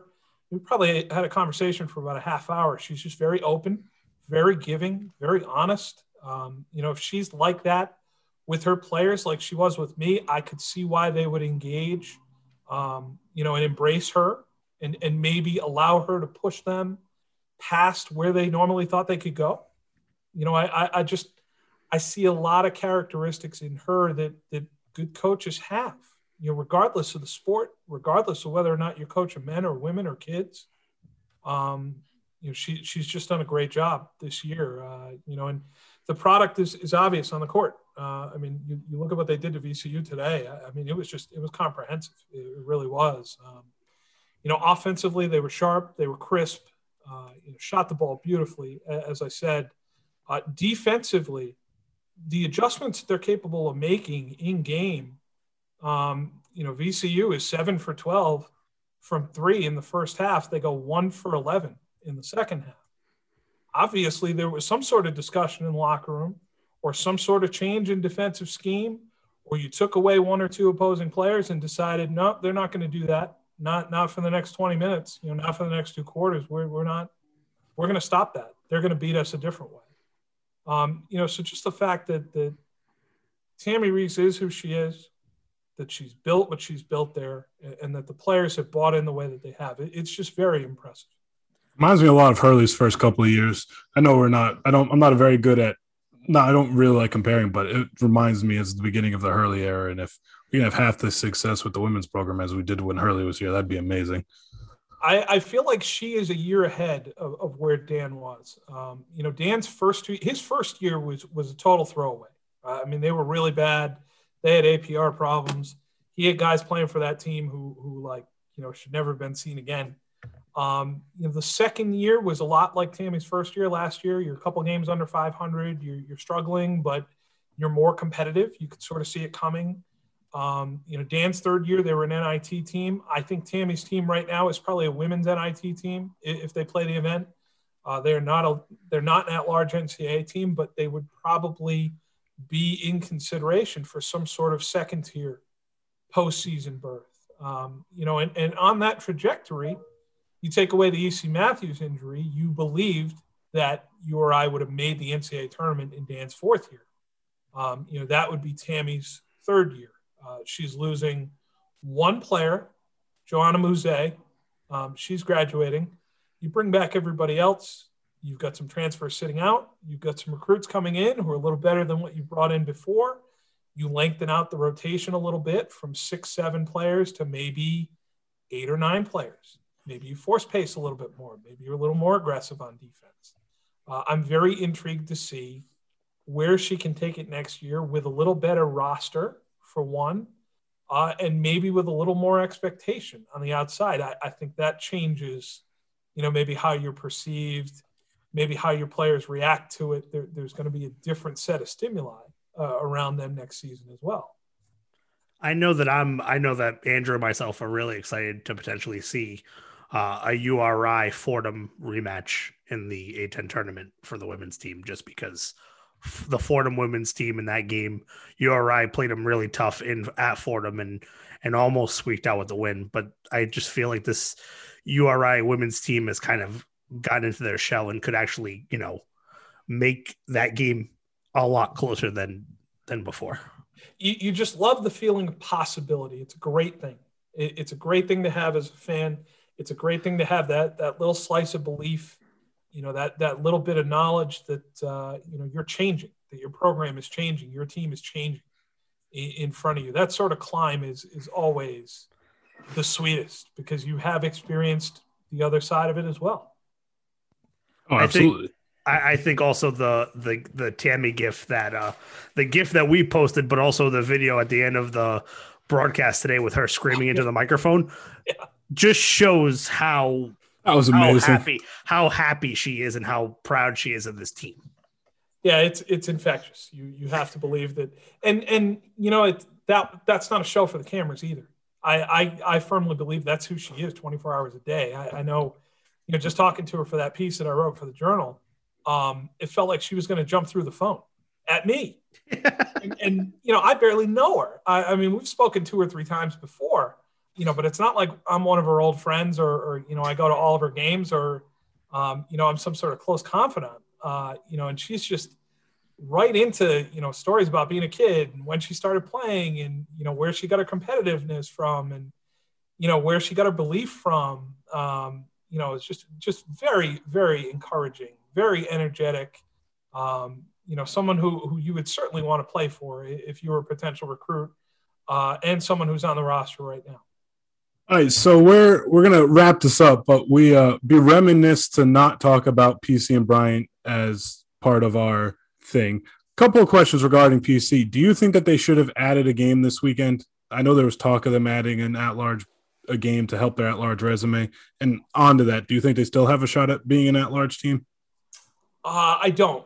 I, I, don't think they have a chance. I, I, think that chance went away when they lost at UConn. I, I, believed at the time that they needed to win out all the way to the Big East Finals. Um, you know, I felt like at UConn would have been a quadrant one win. Villanova at home is a quadrant one game. Uh, stands to reason you you might get at least one more, maybe two more at Madison Square Garden. If you're able to win all of those, finish at or above 500 in terms of quadrant one maybe that would have beefed up your resume enough. I, I think they would fall short right now in terms of at large contention. I, I think I think that that discussion about adding a game, what, what I think happened there, and, and I said that on uh, I, I, said it on our podcast this week with Nick Coy, uh, the Journal's college basketball podcast.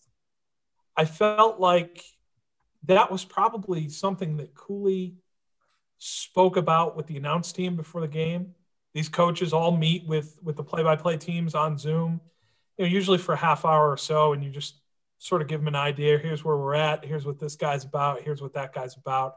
And it's normally a very free exchange. It allows the announcers to give some context. What I get the feeling was Cooley probably, you know, just said very offhandedly, "Hey, we're thinking about adding a game. You know, we're not really sure." Uh, it got brought up on the broadcast, and then he got outed and, and got asked about it after the game. um, you know, and I, I, don't necessarily know if it was something that he was really that serious about. Uh, you're talking about a 72 hour window. There are a lot of logistical challenges. Other teams are in their conference schedules. You, are probably talking about, you know, some sort of 24 hour turnaround where you fly in, play the game, fly out, uh, or a bus in, play the game, bus out. Uh, if they were a little closer to the bubble, maybe I think it would have been a little more of a consideration. But uh, as things stand right now, I, I, think that was probably one of those throwaway lines in a, in a pregame production meeting. And to follow that up about their non-conference schedule and that stuff, looking back on it, and I'm not saying this to start any more your IPC banter or anything. Oh, do you boy. think looking back on this, he regrets not playing a tougher game than Dickinson? I know URI, we didn't pan out the way we should have panned out, but not putting a tougher game in that spot. No, I don't because because I feel like he looked at his schedule on the whole and he saw Maui. which There's three pretty good games at Maui. Uh, turned out to be, I think, I want to say, you know, certainly could have been two or three quadrant one games there. Uh, Indiana certainly was. Um, I, I, have to believe they're 50 in the net. I haven't looked recently. Um, you know, but you felt like you would get three marquee games there. Uh, you felt like you were going to have the Big East Big 12 challenge. You're going to TCU. You're hoping that they could squeeze into the top 25. That's a quadrant one game there. And then in the Big East, I think last year out of their 20 games, I think 13 were in quadrant one. Um, you know, so you're looking at that, and you, you uh, sorry, out of their 18 games last year, 13 were in quadrant one. You're adding two more out of the 20 this year. You you have to think that you're going to play the same. Didn't end up working out that way. The Big East didn't end up as good as it was last season. But I think if you're Ed and you look at it in a given year, you, are just you're looking at your schedule and you're thinking if we get into a, a, good exempt event at the start of the year, Maui or the Emerald Coast Classic or the Wooden Legacy or something like that, you have a chance to play a couple quadrant ones. You have the two conference challenges with the Big 12 and, and with the Big 10, which was canceled this year, but you have another chance to play two quadrant ones. And then the conference strength of schedule is, is going to drag you to the point where you're going to have enough other chances to play quadrant one. So he's playing Fairleigh Dickinson to pass the time, to get guys minutes, to get a win, to build some confidence. Uh, he was not going to schedule URI without the full building, without a real home game. Uh, he was not going to schedule, you know, some regional game against a good team. Like he wasn't going to bust to Maryland or something like that just for the sake of, you know, playing a difficult game against a Big Ten team, or you know, or go to Rutgers, you know, for the sake of playing a quadrant one game against a Big Ten team. I, I, just think that Dickinson was to get his guys on the floor, get them some reps, and, and I think it was a game that he filled a gap with because he felt like the rest of his schedule was good enough. And to follow up on that, I've got to ask you, you don't have to get into it, just a simple yes or no will suffice. If you want to get into it, go right ahead. Does this not having the URI game this year, do we think, is it going to come back? It's yes. okay. Okay. It's, okay. Now, if there's no fans allowed, do you think it happens next year, or do you, or is that too tricky to get into? I'm going to be really glass half full and say, with the pace that vaccines are being rolled out right now, by the first Saturday in December, we are going to have a full Dunkin' Donuts Center, and we will be playing that game. I like that. I like, that. I like that. I like and, well, and Gary and I will be some of the only URI fans in our Keaney Blue, so you'll be able to see us there. Right. Uh, so then, obviously, talking about the other team in Rhode Island, obviously, as we're recording this, Bryant currently uh, did have a positive case uh, among their tier one uh, team. We don't know too much exact about it. We don't know what's going on with it.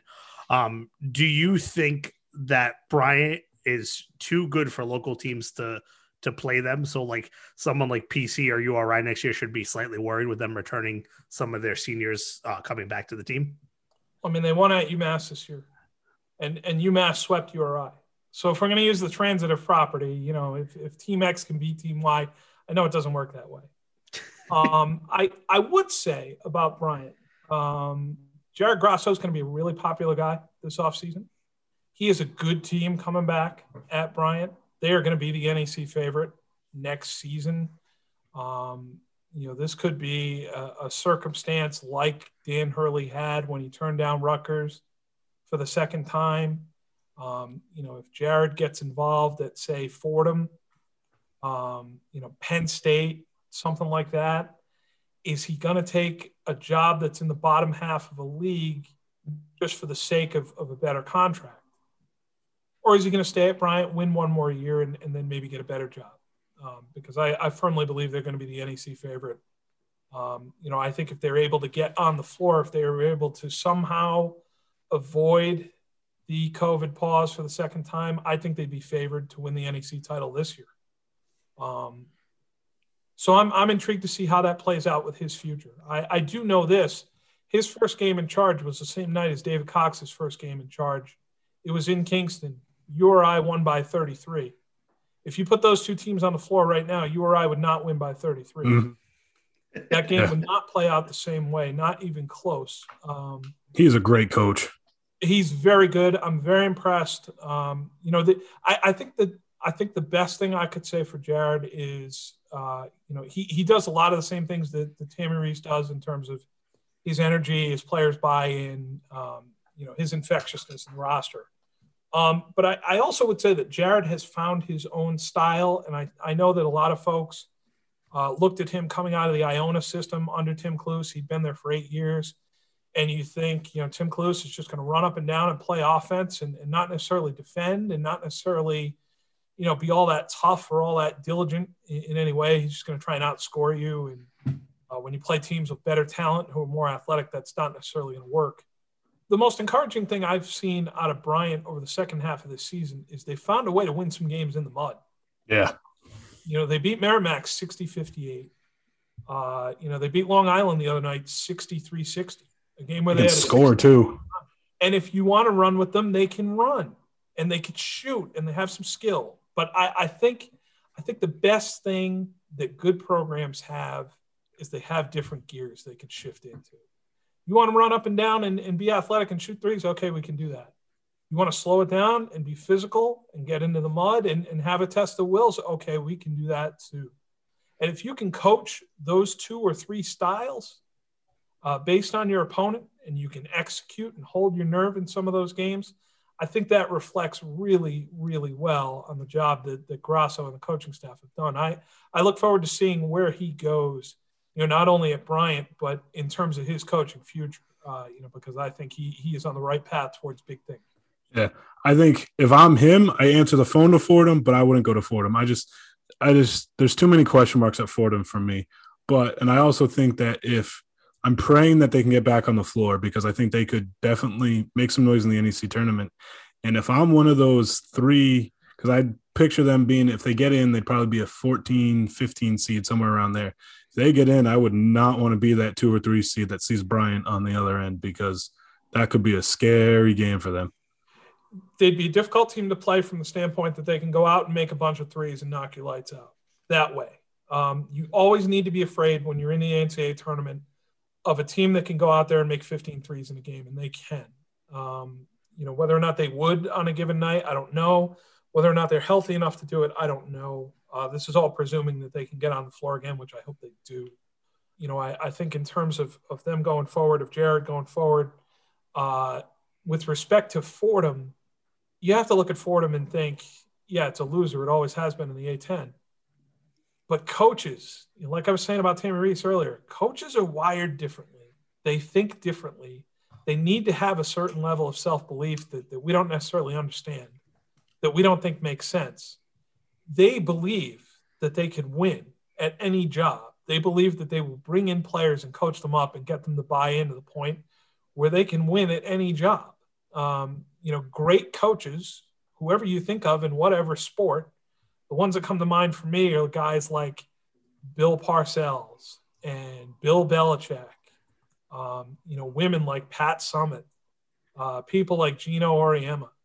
Um, some of them more humble than others, more personable than others, but at their core, all incredibly determined, all people who have, or at least project, unshakable self belief, uh, you know, both in their own abilities and in yours. Uh, and so I think someone like Jared, You know, if he is the coach that he thinks he is and that we think he might be, he's going to look at Fordham and say, hey, I'm a New York guy.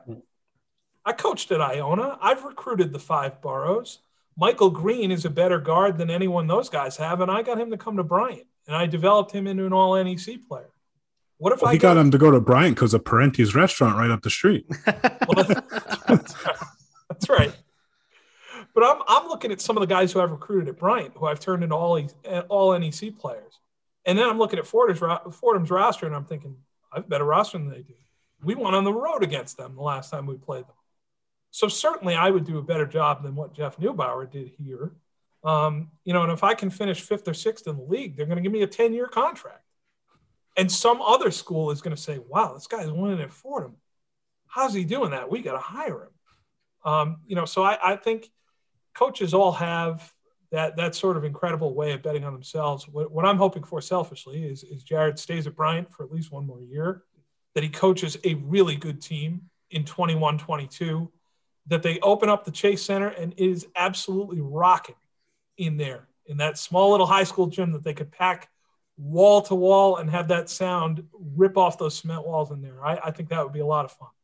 I hear that noise in Burrillville. But anyway, as we uh this is our going to be our last one for you, Bill, and it's probably going to be the hardest one all night. As we get as we get to March first, we need your final four predictions before we let you go. Wow. Okay. Uh, depending on the brackets, of course, uh, it looks like we've got three clear number one seeds already Gonzaga, Baylor, and Michigan. I, I, I get the feeling that those three are locked in. Uh, in terms of the fourth, I don't know. We'll see. Uh, there, there are a few teams who might be able to play their way in to that spot. Um, throughout most of the year, I, I, think Gonzaga and Baylor have been the two best teams. Uh, Baylor obviously lost to Kansas the other night, but you know I certainly think that Scott Drew has, has built a really good team, guard dominant team. Um, there, I, I, think they're really good, uh, really tough at both ends. Gonzaga, the the skill level is just amazing on the offensive end. Uh, how versatile their guys are, how good Jalen Suggs is. He's a lottery pick. Uh, you would never believe that he's a freshman unless you saw it on the roster. He is so special. Um, so I would expect to see those two teams in the Final Four. I, I would imagine that you know just about anybody who fills out a bracket is, is going to like those two. You know, looking elsewhere, I mean, teams that I like in other leagues, uh, I'm always intrigued by Texas Tech. Chris Beard has those guys play so hard; they're so annoying. I, I saw what they did to to Texas for stretches on Saturday, and Texas did not look like they were having a good time in the second half. Um, you know, Texas Tech is one of those teams that you see and you're just like, oh no, you know, it's going to be a long night playing against these guys. Uh, so they could be like a dark horse type of pick. Loyola Chicago has been there. Those seniors were, were on a Final Four team as freshmen. Someone like Cameron Krutwig, they'll be a dangerous team uh, in brackets anywhere. You know, I, I look at a place like the SEC, what a job Nate Oats has done in Alabama. They're going to be a dangerous team going forward. A lot of fun. They score it like crazy. They get up and down and shoot threes. Um, you know, they're the type of team that could run somebody off the floor if they can force their tempo on you and, and turn you over. Um, you know, they, they'll be a really dangerous team going forward. Um, but I, I, just think Baylor and Gonzaga are, are probably a cut above the rest.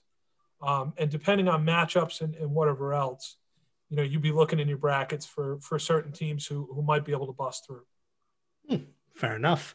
Now, uh, obviously, I know that you mentioned earlier that you thought, you know, you said earlier this season that you thought Richmond, you know, was going to win the A10. Is that your pick for the A10 tournament, or do you think that somebody else could jump out and and take the auto bid uh, other than Richmond?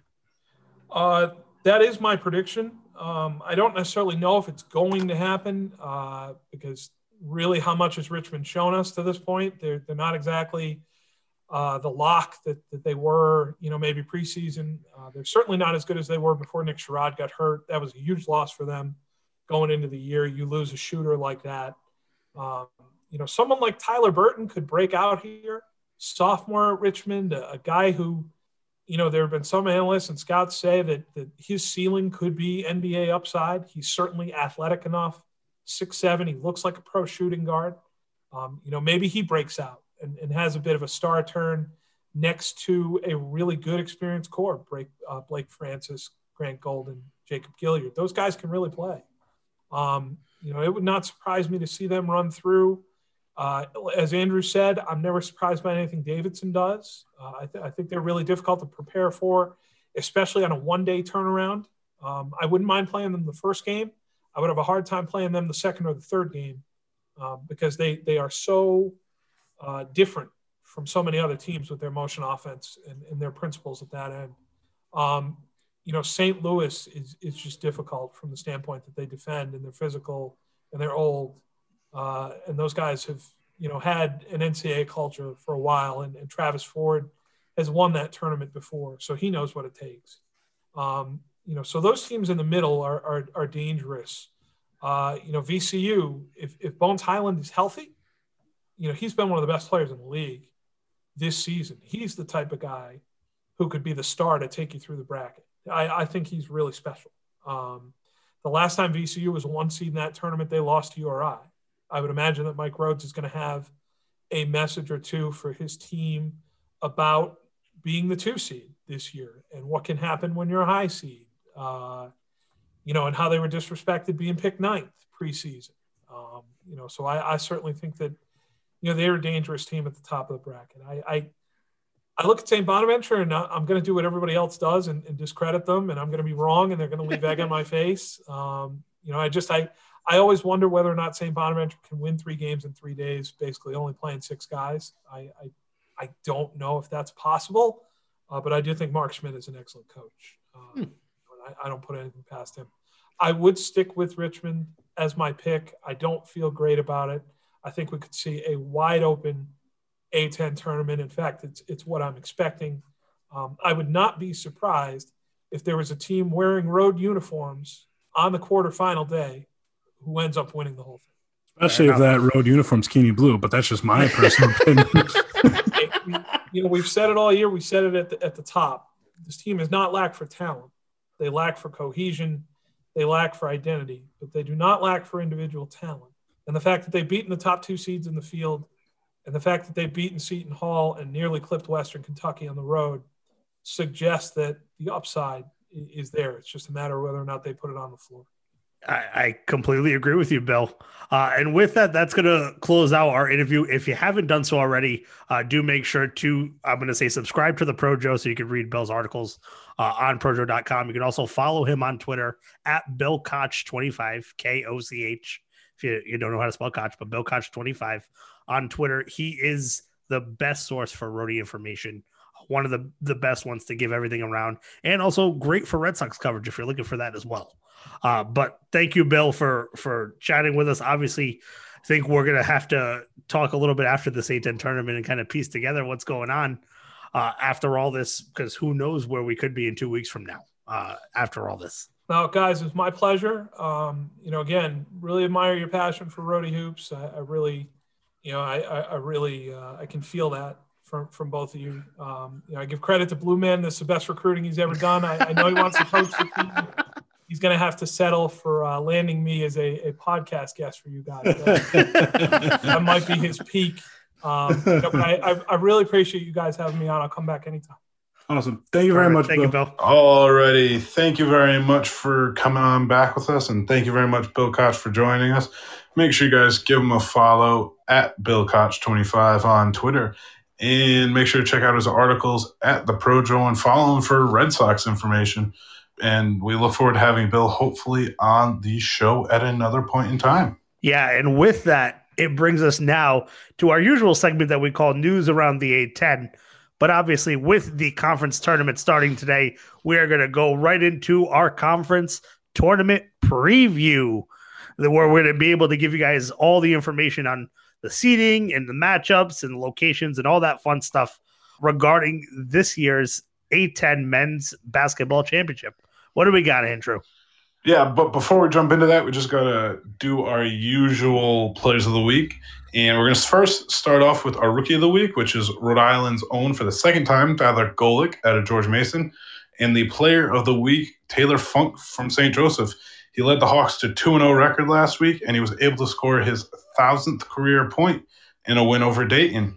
And we also want to shout out our women's team for MP Fapasi scoring 32 points in a win over VCU and becoming the player of the week in the A10 and also helping clinch a top four and a double bye for the women's team in the Atlantic 10 tournament that starts in two weeks. And to make y'all feel old, the first this is the first time that they've gotten a double bye and had more than 10 wins in a conference season since 1995. Oh yeah. And for all those who care, that is the year that I was born. So makes me feel real old. Just dating yourself, Andrew. Just oh, dating oh, yourself. absolutely. So before we get into the tournament seating, we did have some games on Monday that did affect the standings for the A10s. I'm going to go over those real quick. So Dayton was able to pull over a win over St. Bonaventure 55 52. St. Louis wiped the floor with UMass uh, with a 78 57 win. That game a little scary for St. Louis, but they were able to pull it out. And then St. Joe's is able to upset the Richmond Spiders in Richmond even after Richmond put up a three pointer with no time on the clock that did go in but did not count. So St. Joe's gets the win against Richmond 76 73. And let me tell you, that affected a lot of these standings, right, Andrew? And that affected a lot of bubbles too, because I I was up here in Rhode Island and I heard that Richmond bubble pop when they lost that game. Uh, before we run into the seedings, I'm just going to run over the bubble real quick. Lunardi still has VCU as the last four bye team, St. Bonaventure as the automatic qualifier, and St. Louis in the first four out. Richmond dropped, obviously, after their loss to St. Joseph's. And Davidson is just praying for a miracle, I guess. So as of right now, it's a two bid league. Could see three teams, but we'll get into that later. But we're to round out with your final seeding.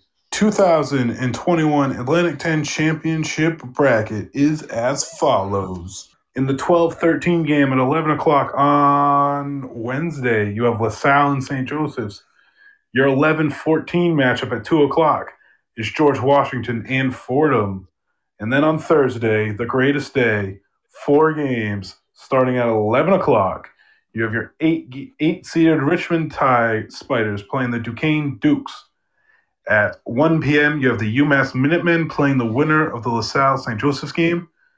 On Thursday at 3:30, you have Dayton playing Rhode Island, and at 5:30, ending the day, you have George Mason playing the winner of George Washington and Fordham, and then St. Bonaventure will play at 11 against the winner of the 8-9 game. St. Louis plays at one o'clock against the winner of the 5-12 game.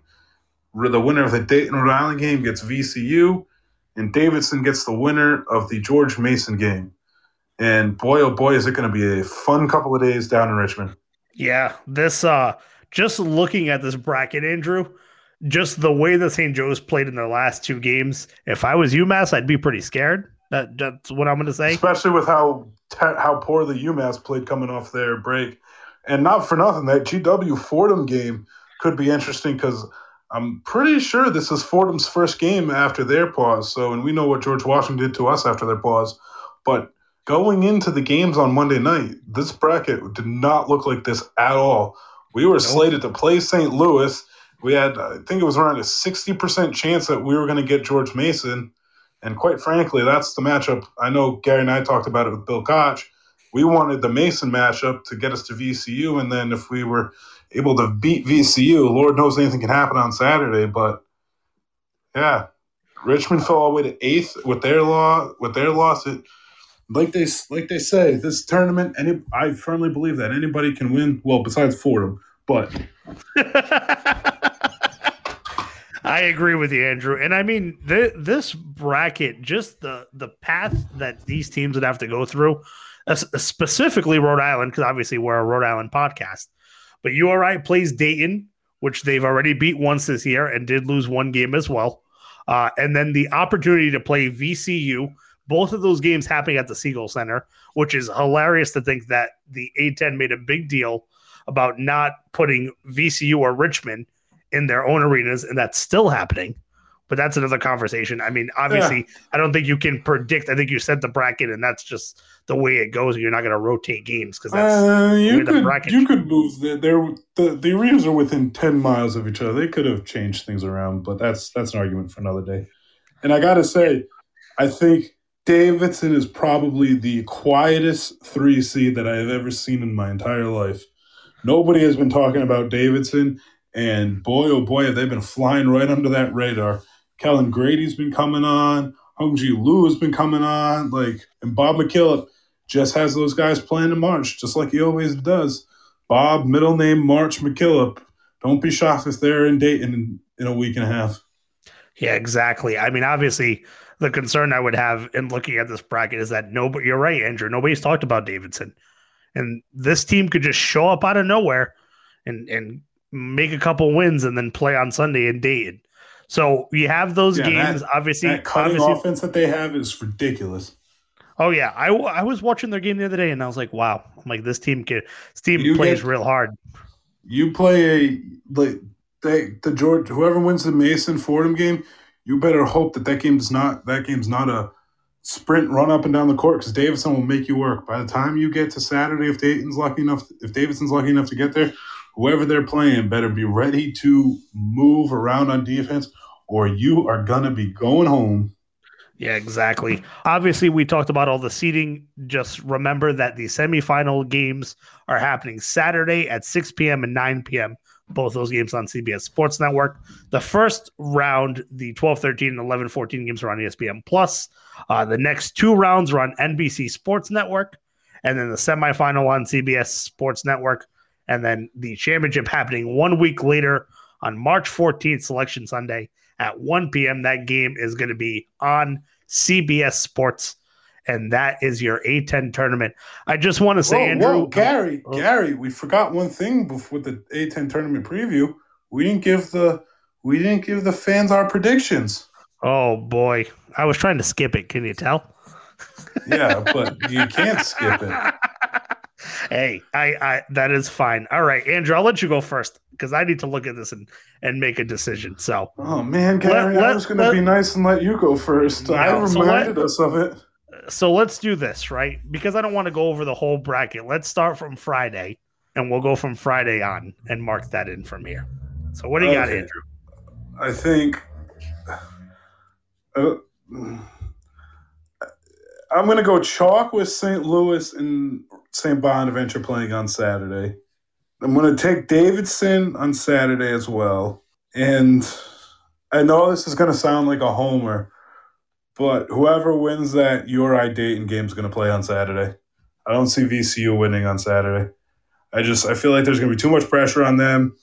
I think their injuries are going to catch up to them. I just, I think they're going to feel too confident being on their home court, and both Dayton and Rhode Island are going to be playing with house money. So whoever whoever wins the Dayton URI game, I'm going to say is going to play on Saturday.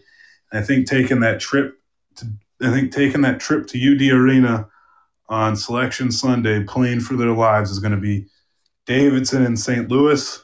And because we all know that their number one seed does not win the conference tournament in the A10. Hmm. My heart is telling me Davidson, but my brain is telling me St. Louis. Okay. We're going to go St. Louis then for you. Okay. So let's do this, right? So I think St. Bonaventure advances with a win easily, and St. Louis advances with a win easily. So that's all set up. I will gladly take Davidson because I do think they're flying on the radar. I see Rhode Island playing VCU and Rhody taking the win against VCU. I do see Davidson coming out, but I'm going to take St. Bonaventure over St. Louis. And at UD Arena, I see Davidson being crowned as Atlantic 10 champions, with St. Bonaventure Ooh. falling to the same feat that URI fell to in 2018. So making it all the way Ooh, there I and then like just it. losing there. So we will. So Andrew has. and I like how we both have very different brackets. I like it. Yep. So Andrew has St. Louis as A10 champions. I have Davidson as A10 And- champions. And obviously, you guys can fill out your brackets and tweet them to us. We'd love to see who you think is going to advance to the A10 tournament uh, this year. Now, before we get into the final segment of our show, I did promise you guys at the beginning of the episode that if you made it this far, you were get to going to get to find out some news. So obviously, our next episode that we'll release will happen after Selection Sunday and after the A10 tournament has been completed. So you guys will not be with us for at least another week, week and a half with a normal Rhody baseline episode. But we didn't forget That's about what you guys. Would you think, Rhody Nation. Right, That's what we you didn't- think. We we pulled didn't- out. We pulled one out of the hat here, boys and girls. yeah, we didn't forget about you guys. So we are excited to announce that a bonus episode of Rhody Baseline will be releasing on Monday, March 8th, with an interview with women's basketball head coach Tammi Reiss joining the Rhody Baseline podcast on Monday, March 8th, before the Atlantic 10 Women's Championship. How about that? Boom, boom, mic drop. I In the words of Tammi Reiss in her gift. Ah! Yeah, we are super excited to have Tammi on the show. Tammi, uh, luckily, has been liking all of our tweets, so we did go through and reach out, and we're able to get Tammi on the show. Tammi's going to be talking a little bit about the women's team this year and about the A10 women's tournament, and we will have that episode releasing Monday at 12 p.m. March 8th, right before the women's tournament kicks off on March 10th from Richmond, Virginia. But Andrew, I think uh, I think we need to tell the fans uh, a little bit about what our predictions will be for how many bids the A10 will get in the NCAA tournament. Oh, absolutely, Gary. I think I'm gonna I'm gonna let you take this one first because my prediction is gonna lead into my weekly hot take of our this week's episode. All right. So I think that the A10 is going to get two bids this year in the NCAA tournament. The automatic qualifier will be Davidson, which I will still keep that. And I do think that the second bid will be St. Bonaventure, but they will have to make it to Sunday to get an A10 bid. So if they do if they lose on Friday or they lose on Saturday, their bubble, so to say, will be popped and there will not be the automatic uh, or an automatic in and they would possibly make it to the NIT or however that would work. So we're going to go with two bids that I have for the A10. What do you think? Yeah, to to answer your question, if St. Bonaventure doesn't make the NCAA tournament, they are guaranteed a spot in the NIT as the conference champion. I do think we're going to get two teams into the NIT, being Davidson and VCU and St. Louis and Richmond and Bonnie's. Whoever does those of those five, whoever doesn't make the NCAA, I think will make the NIT. But my prediction is three to four teams. This is all wrapped into my hot take, okay? And you're All going right, to be so seeing it all across. So let's going to be let's get it let, college basketball. let, let's get into this Andrew's hot take for the week to close out our conference preview episode. What do we got, Andrew? So obviously, you have Davidson winning the tournament, who'd be the automatic qualifier, and I think St. Bonaventure does get a at-large bid. I think if St. either St. Bonaventure or St. Louis, whoever makes it to Sunday, gets an at-large bid. Now, where my other th- two and three teams come, three, my third and fourth team come in, is that week that URI has, or not URI, that the NCAA has, or the A10 has. Mark my words. Whoever doesn't make it there to Sunday, VCU, St. Louis, St. Bonaventure, they are going to schedule a couple of non-conference games to boost their uh, to boost their resumes, and I think it's going to be you're going to see that all across the NCAA with teams on the bubble. And we talked about it with Bill. It just makes too much sense to me. These teams want to get to the tournament, and I think that's I think if St. Louis or St. Bonaventure are to lose on that Saturday, I think that is their only shot, or VCU. I think those their only shot is to schedule a game on Tuesday, Thursday of that week to get into to get two more quality wins to get into the tournament. But it also does have its its downside. If you schedule those two games and you go out and lose, then you're definitely not going. But I think the risk is definitely worth the reward in that case. So now I have a question for you. If say let let's look at this bracket logically, right? So say the winner of the eight nine game knocks out the Bonnies, and St. Louis makes it to Saturday and then loses. Do you think that the teams like St. Bonaventure, St. Louis, those teams that need those wins, could schedule an A ten game against each other the week after? I don't know what the rules about that would be, but I would certainly wouldn't put it past them. But I think you could. I think St. Louis and St. Bonaventure and VCU could schedule a schedule a game on Tuesday and Thursday. Vastly schedule at least a game Tuesday, game Thursday in that local area because I'm sure. Let's put let's say VCU for example in St. Louis and St. Bonaventure. You're all close to a very area of a lot of solid basketball teams right there. You got Maryland right there. You got Virginia. You got West Virginia. You got who else is in that area? You got the New York teams that you could jet up to New York from. You have Georgetown right there. You have so many solid college basketball teams that could give you a nice resume booster. Not to mention wherever these conference tournaments are, you could fly out there and put a game on the schedule real quick if a team is to lose. I mean, all the all, there's a bunch of college basketball teams out there that are going to the conference tournaments that are that are they're feeling like they're going to be playing games back to back days. So I don't think the rest is going to be a worry. So who knows? We could see a bunch of those mid season tournaments next next week outside of these conference tournaments. And like we talked to Bill, we think it's a moneymaker and it could be like we told like we talked to Bill, ESPN could start this whole thing and I think it's a moneymaker that I think the NCAA should very much invest in. Yeah, uh, and we'll we will have to see what happens with that. But with that, and that boy, oh boy, would I love to see that. I agree with you. With that, that ends episode 12 of Rhody Baseline. As we said, URI plays on Thursday, tomorrow, 3:30 p.m. against Dayton. That game on NBC Sports Network, with the winner taking on VCU Friday at 3:30, also on NBC Sports Network. We will chat with you guys in two weeks after Selection Sunday, but don't forget that we do have the Tammi Reiss episode releasing next Monday at 12 p.m. And you definitely don't want to miss that.